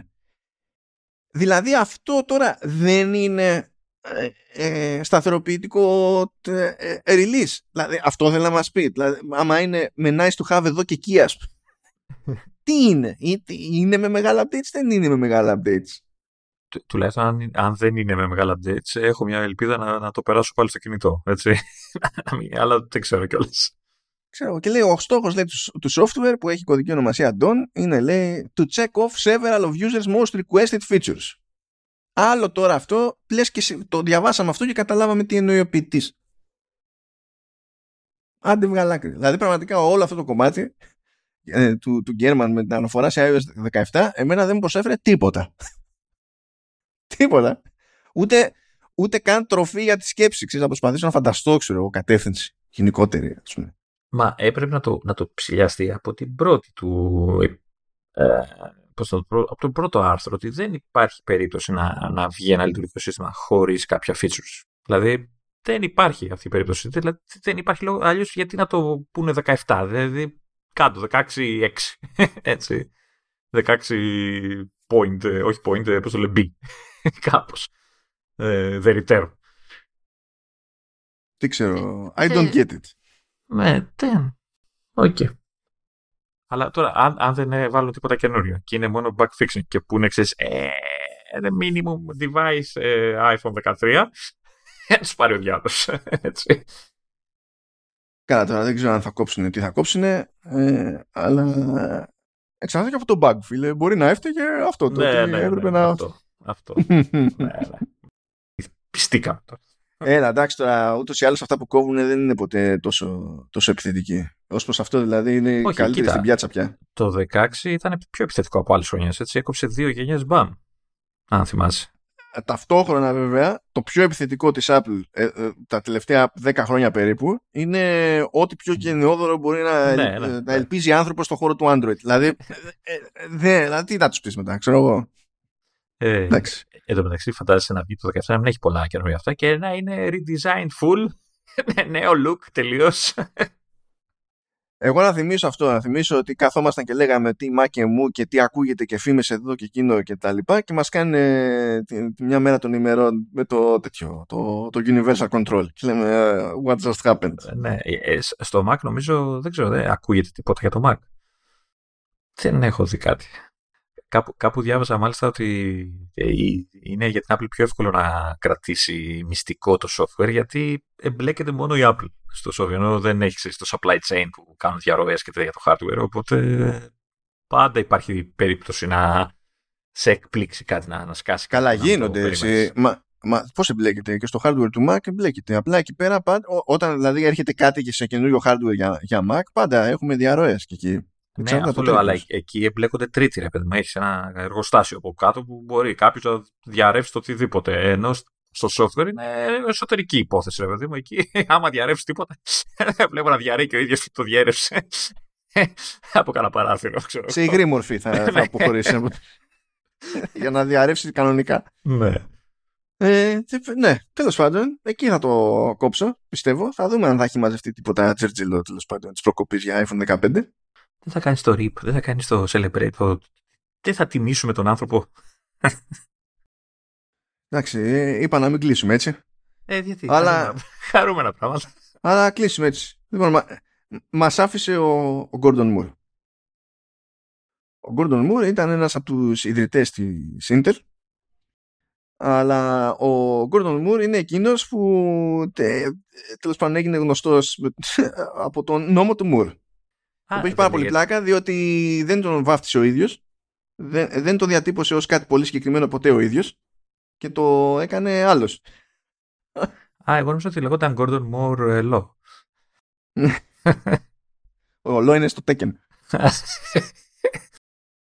Αυτός είναι που έλεγε ότι θα διπλασιάζει τη ισχύ, τι έλεγε, θα διπλασιάζει τη ισχύ των επεξεργαστών κάθε δύο χρόνια.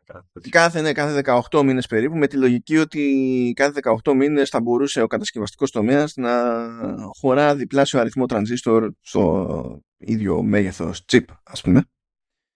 Ε, και γενικά ήταν ε, στην ουσία ήπιος τύπος και έχει πάρα πολύ πλάκα γιατί λέει ότι ε, ο αρχικός του στόχος λέει ήταν να γίνει δάσκαλος αλλά δεν έβρισκε δουλειά. Ε, και λέει, δεν ιδρύω εγώ την Intel να τελειώνουμε. Γιατί έκανε και αυτό, αυτή τη λεπτόμερια. Δεν είπαμε μόνο για το Ναι, λέει, η αρχική του, η αρχική του λέει, επένδυση στην Intel ήταν 500 δολάρια. Που τώρα μιλάμε 500 δολάρια 50 ε, χρόνια πριν. Έτσι ήταν, ε, ήταν, ήταν ποσό της προκοπής. Ε, λέει, έγινε accidental entrepreneur και billionaire. Ε, άμα σε θέλει, ρε παιδί μου, άμα σε θέλει. Απλά άμα σε θέλει. Εσένα δεν σε θέλει, μη γελάς. Και στην ουσία αυτό ο νόμος του Μουρ προέκυψε το 1965 ε, που ήταν περίπου πρόβλεψη και τα λοιπά. Και τέλος πάντων λέει σε αντίθεση με τον Andy Grove που ήταν άλλος συνειδητής της Intel δεν ήταν το ίδιο έτσι επιθετικός ξέρω και μούρης και δεν ξέρω και εγώ τι. Και στην ουσία λέει και η, η θεωρία περί νόμου του Μουρ βασικά η θεωρία ήταν δική του, αλλά η ονομασία, ότι αυτός είναι ο νόμος του Μουρ, ξέρω εγώ, και ότι αυτό το αντιμετωπίζουμε σαν να είναι νόμος, σαν να είναι δεδομένο κτλ. Ε, προέκυψε τη δεκαετία του 70, όχι το 1965 που έκανε εκείνος πρώτα, δηλαδή διατύπωση τη θεωρία του, ε, από, από έναν καθηγητή στο Πολυτεχνείο της Καλιφόρνια. Ούτε καν από αυτόν δηλαδή. Ε, και μάλιστα λέει είχε πει στο βιογράφο του ότι ε, λέει για πάρα πολύ καιρό λέει σαν να με άσχημα ξέρω εγώ για το ότι ονομάζεται Moore's Law πράγμα ναι, πιο, ναι πιο ήπιος τα λοιπά. Αλλά αυτό ήθελε να γίνει δάσκαλος και να και δουλειά. Οπότε. Και εννοείται ότι είπε και ο Κουκ την κλασική Rest in peace και τέτοια. Ε, εντάξει πια αφού ήταν Είμαι σίγουρος ότι το έγραψε Μορφή το έγραψε ο ίδιος. Κάτσε και το έγραψε ο ίδιος στο Twitter του. Ε, τώρα εντάξει. Δεν μπορεί να έχει κάνει shortcut. εντάξει και εσύ, εντάξει. Άλλες εποχές, άλλες εποχές. Τέλος πάντων, και αν είναι όπου είναι. αν είναι, δεν ξέρω πώς λειτουργεί. Ναι, εντάξει. Θες να το συζητήσουμε. αλλά ήταν, όχι, καλύτερα, καλύτερα όχι μέρες του, ναι, ναι. ε, αλλά ήταν, ήταν, ήταν μορφάρα και στην τελική ό,τι κόντρες μπορεί να έχει, ξέρω εγώ, με την Intel πλέον η, η Apple και τα συναφή Intel ε, για δεκαετίες ήταν ε, ο παίκτης, ήταν τεράστιο μέγεθος, ήταν ε, ο, ο πρωτοπόρος σε πολλαπλά επίπεδα, σχεδιαστικά και κατασκευαστικά. Ήταν και μονόδρομος κάποια στιγμή, δηλαδή. Ναι. Αυτό δεν μπορεί να αγνοηθεί. Στα 94 πήγε ο άνθρωπος. Έτσι. Στο, στο peak της ζωής. Ε, φόρτωσε αρκετά. Πιστεύω. Φόρτωσε αρκετά. Φου. Αυτά λοιπόν. Μπορούμε να σας αφήσουμε εκεί στην ησυχία σας. Πάμε να χτυπηθούμε εμείς και με τίποτα άλλο. Πάμε να φτιάξω ένα καφέ ακόμα. Ακόμα. Αλλά όχι πρέπει να φάω πρώτα. Ε, Ε, πώς ε τώρα κοίτα, κοίτα καθημερινές, καθημερινές ε, μένω περίπου στους, στους τρεις. Διπλή, ε. Ωραία. Ε, ναι, εδώ δεν χρειαζόταν να το πεις αυτό. Ε, το εντάξει. κατάλαβα. Απλά μπορεί κάποιος να μην ξέρει ακόμα, να μην έχει ενημερωθεί Ναι, γι' αυτό. ναι. Λοιπόν, είναι, είναι, είναι, είναι διπλή. Άμα στραβώσει η μέρα τελείως, θα πάω και για τέταρτο. Αυτό που περιγράφω είναι αποκλιμάκωση του παρελθόντος. Γιατί το παρελθόν μου πήγαινε, στο παρελθόν πήγαινα παραπάνω και κάπως έτσι είχα φτάσει και στο προσωπικό ρεκόρ των 11. Ωραία. Απλά λέω. Να μην το δοκιμάσετε στο σπίτι, έτσι, disclaimer. έτσι, αυτό το κάνουν μόνο οι ειδικοί και επαγγελματίες του χώρου. Ναι, γενικά καλό είναι να μην. Ναι, δεν είναι, δεν είναι πολύ normal αυτό. Έμαθα όμως ότι θα ήταν πάρα πολύ καλός φίλος μου ο Πέδρο Πασκάλ. Μου το ξεφούρνησε αυτό ο Σταύρος εκεί που κάναμε για το The Last of Us. το Γιατί επεισόδιο. πώς- Δεν το είχα πάρει χαμπάρι. Πώς πίνει ο άνθρωπος; Αυτός πηγαίνει στα Starbucks, λέει, παίρνει το, τον εσπρέσο σε μέγεθος venti, που ξέρω εγώ είναι πενταπλός, Ναι. ε, και ζητάει έξτρα δόση εσπρέσο. Λέω ναι, ναι, ναι, ναι, ναι. Έτσι κι αλλιώς σε συμπαθούσα. Έτσι κι αλλιώς. Και πριν το The Last of Us δεν είναι, δηλαδή για μένα είσαι- μεταξύ άλλων, γιατί και νάρκος και παπάντζες και τα λοιπά, αλλά εμένα μέσα στο μυαλό μου είναι Prince Oberyn Martell. Έχω, έχω, μου έχει κάτσει από εκεί πέρα. Ε, έτσι κι αλλιώς σε συμπαθούσα. Δεν μπορούσε να. Δηλαδή θεωρούσα ότι δεν γινόταν άλλο. Ένα και ένα που γινόταν. Ορίστε. Κα- κάνατε connect. Δηλαδή, για σκέψου λίγο. Είναι, και μόνο είναι αυτό που λένε ότι το, το δίκτυο σου σου δίνει την εντύπωση ότι υπάρχει, ε, ανήκεις, ό,τι και αν την έχει βαρέσει, α- ανήκεις και εσύ, είσαι μέρος μιας κοινότητας που ήταν Μμμ. δύσκολο να την εντοπίσεις προηγουμένως, έτσι. Ε, πρέπει να ανάψεις και τα φώτα για να το δεις. Ναι. Ε, σωστό και αυτό. Ε, υπάρχει τέτοιο, δηλαδή, υπάρχει τουλάχιστον άλλο ένα άτομο, έτσι, που μπορεί εκείνος σε μένα και εγώ σε εκείνον να κάνουμε keep up. Μπορώ- Θα μπορούσαμε να το μοιραστούμε αυτό, αν τα έφερνε η ζωή ώστε να γνωριστούμε. ε, Legit, κατάλαβες. Αυτό. αυτό. Εμένα γιατί το, το Sensei μου λέει ότι η CPU είναι στους 94 βαθμούς αυτή τη στιγμή; Ε, γιατί κάνει πρωταθλητισμό. Ναι.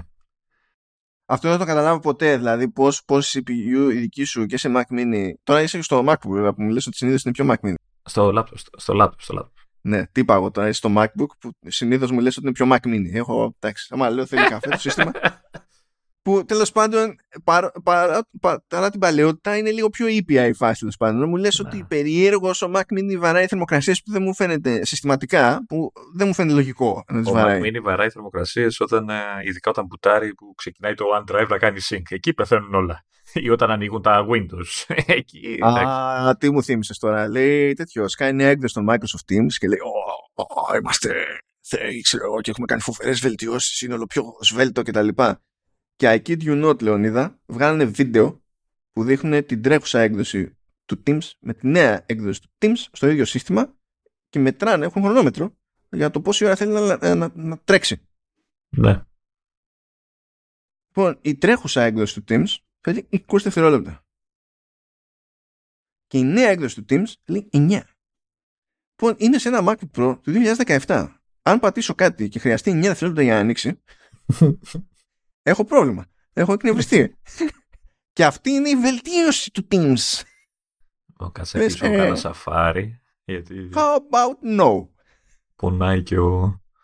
και η CPU. Βλέπω και η CPU πονάει. Κάτσε να δω τώρα τι κάναμε.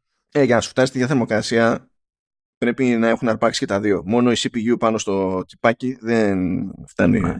Δηλαδή μόνο ε, ε, στο RX εδώ που δίνει πόνο συνήθως στον καθαρισμό που είναι CPU only, δεν βαράει πάνω σε GPU αυτό ε, φτάνει ξέρω εγώ 79, 80 κάπου εκεί που όλα αυτά τα chipsets τώρα είναι φτιαγμένα να μπορούν να την παλεύουν μέχρι 98, 99, 100 βαθμούς Μμ. αλλά ναι μόλις βλέπεις 90 τόσο τότε σίγουρα για κάποιο λόγο την έχει δει και ενσωματωμένη GPU. Σίγουρα. Αλλιώς δεν φτάνει εκεί πέρα. Το θέμα είναι τι την έχει κάνει και την έχει δει. Εκτός αν ξέρεις τι, λες, επειδή έχω κάνει και το update, να σου κάνει index ακόμα. Αλλά... Ε, το ενσωματωμένη GPU Intel μπορεί, προ, δηλαδή, ε, να, απλά να έχει ονείροξη ότι σήμερα είμαι πραγματική GPU. του 15, Στο Πινόκιο, είμαι και εγώ πραγματικό αγόρι. Του 15. Αυτή τη στιγμή το σύστημα τρέχει μόνο το hijack. Ναι, και το sensei. Ναι, ωραία. Α, θα κάτσουμε εδώ μια ώρα να κάνουμε. Συναπαστικό κλείσιμο επεισοδίου με troubleshooting. λοιπόν, σας ευχαριστούμε ξανά όλους. Ευχαριστούμε τη ΛΥΠ για τη σταθερή της υποστήριξη και σας αφήνουμε για να δούμε αν θα γίνει extra crispy. Αν δείτε ότι αργούμε την άλλη εβδομάδα. Τα λέμε λοιπόν. Τσάω σας.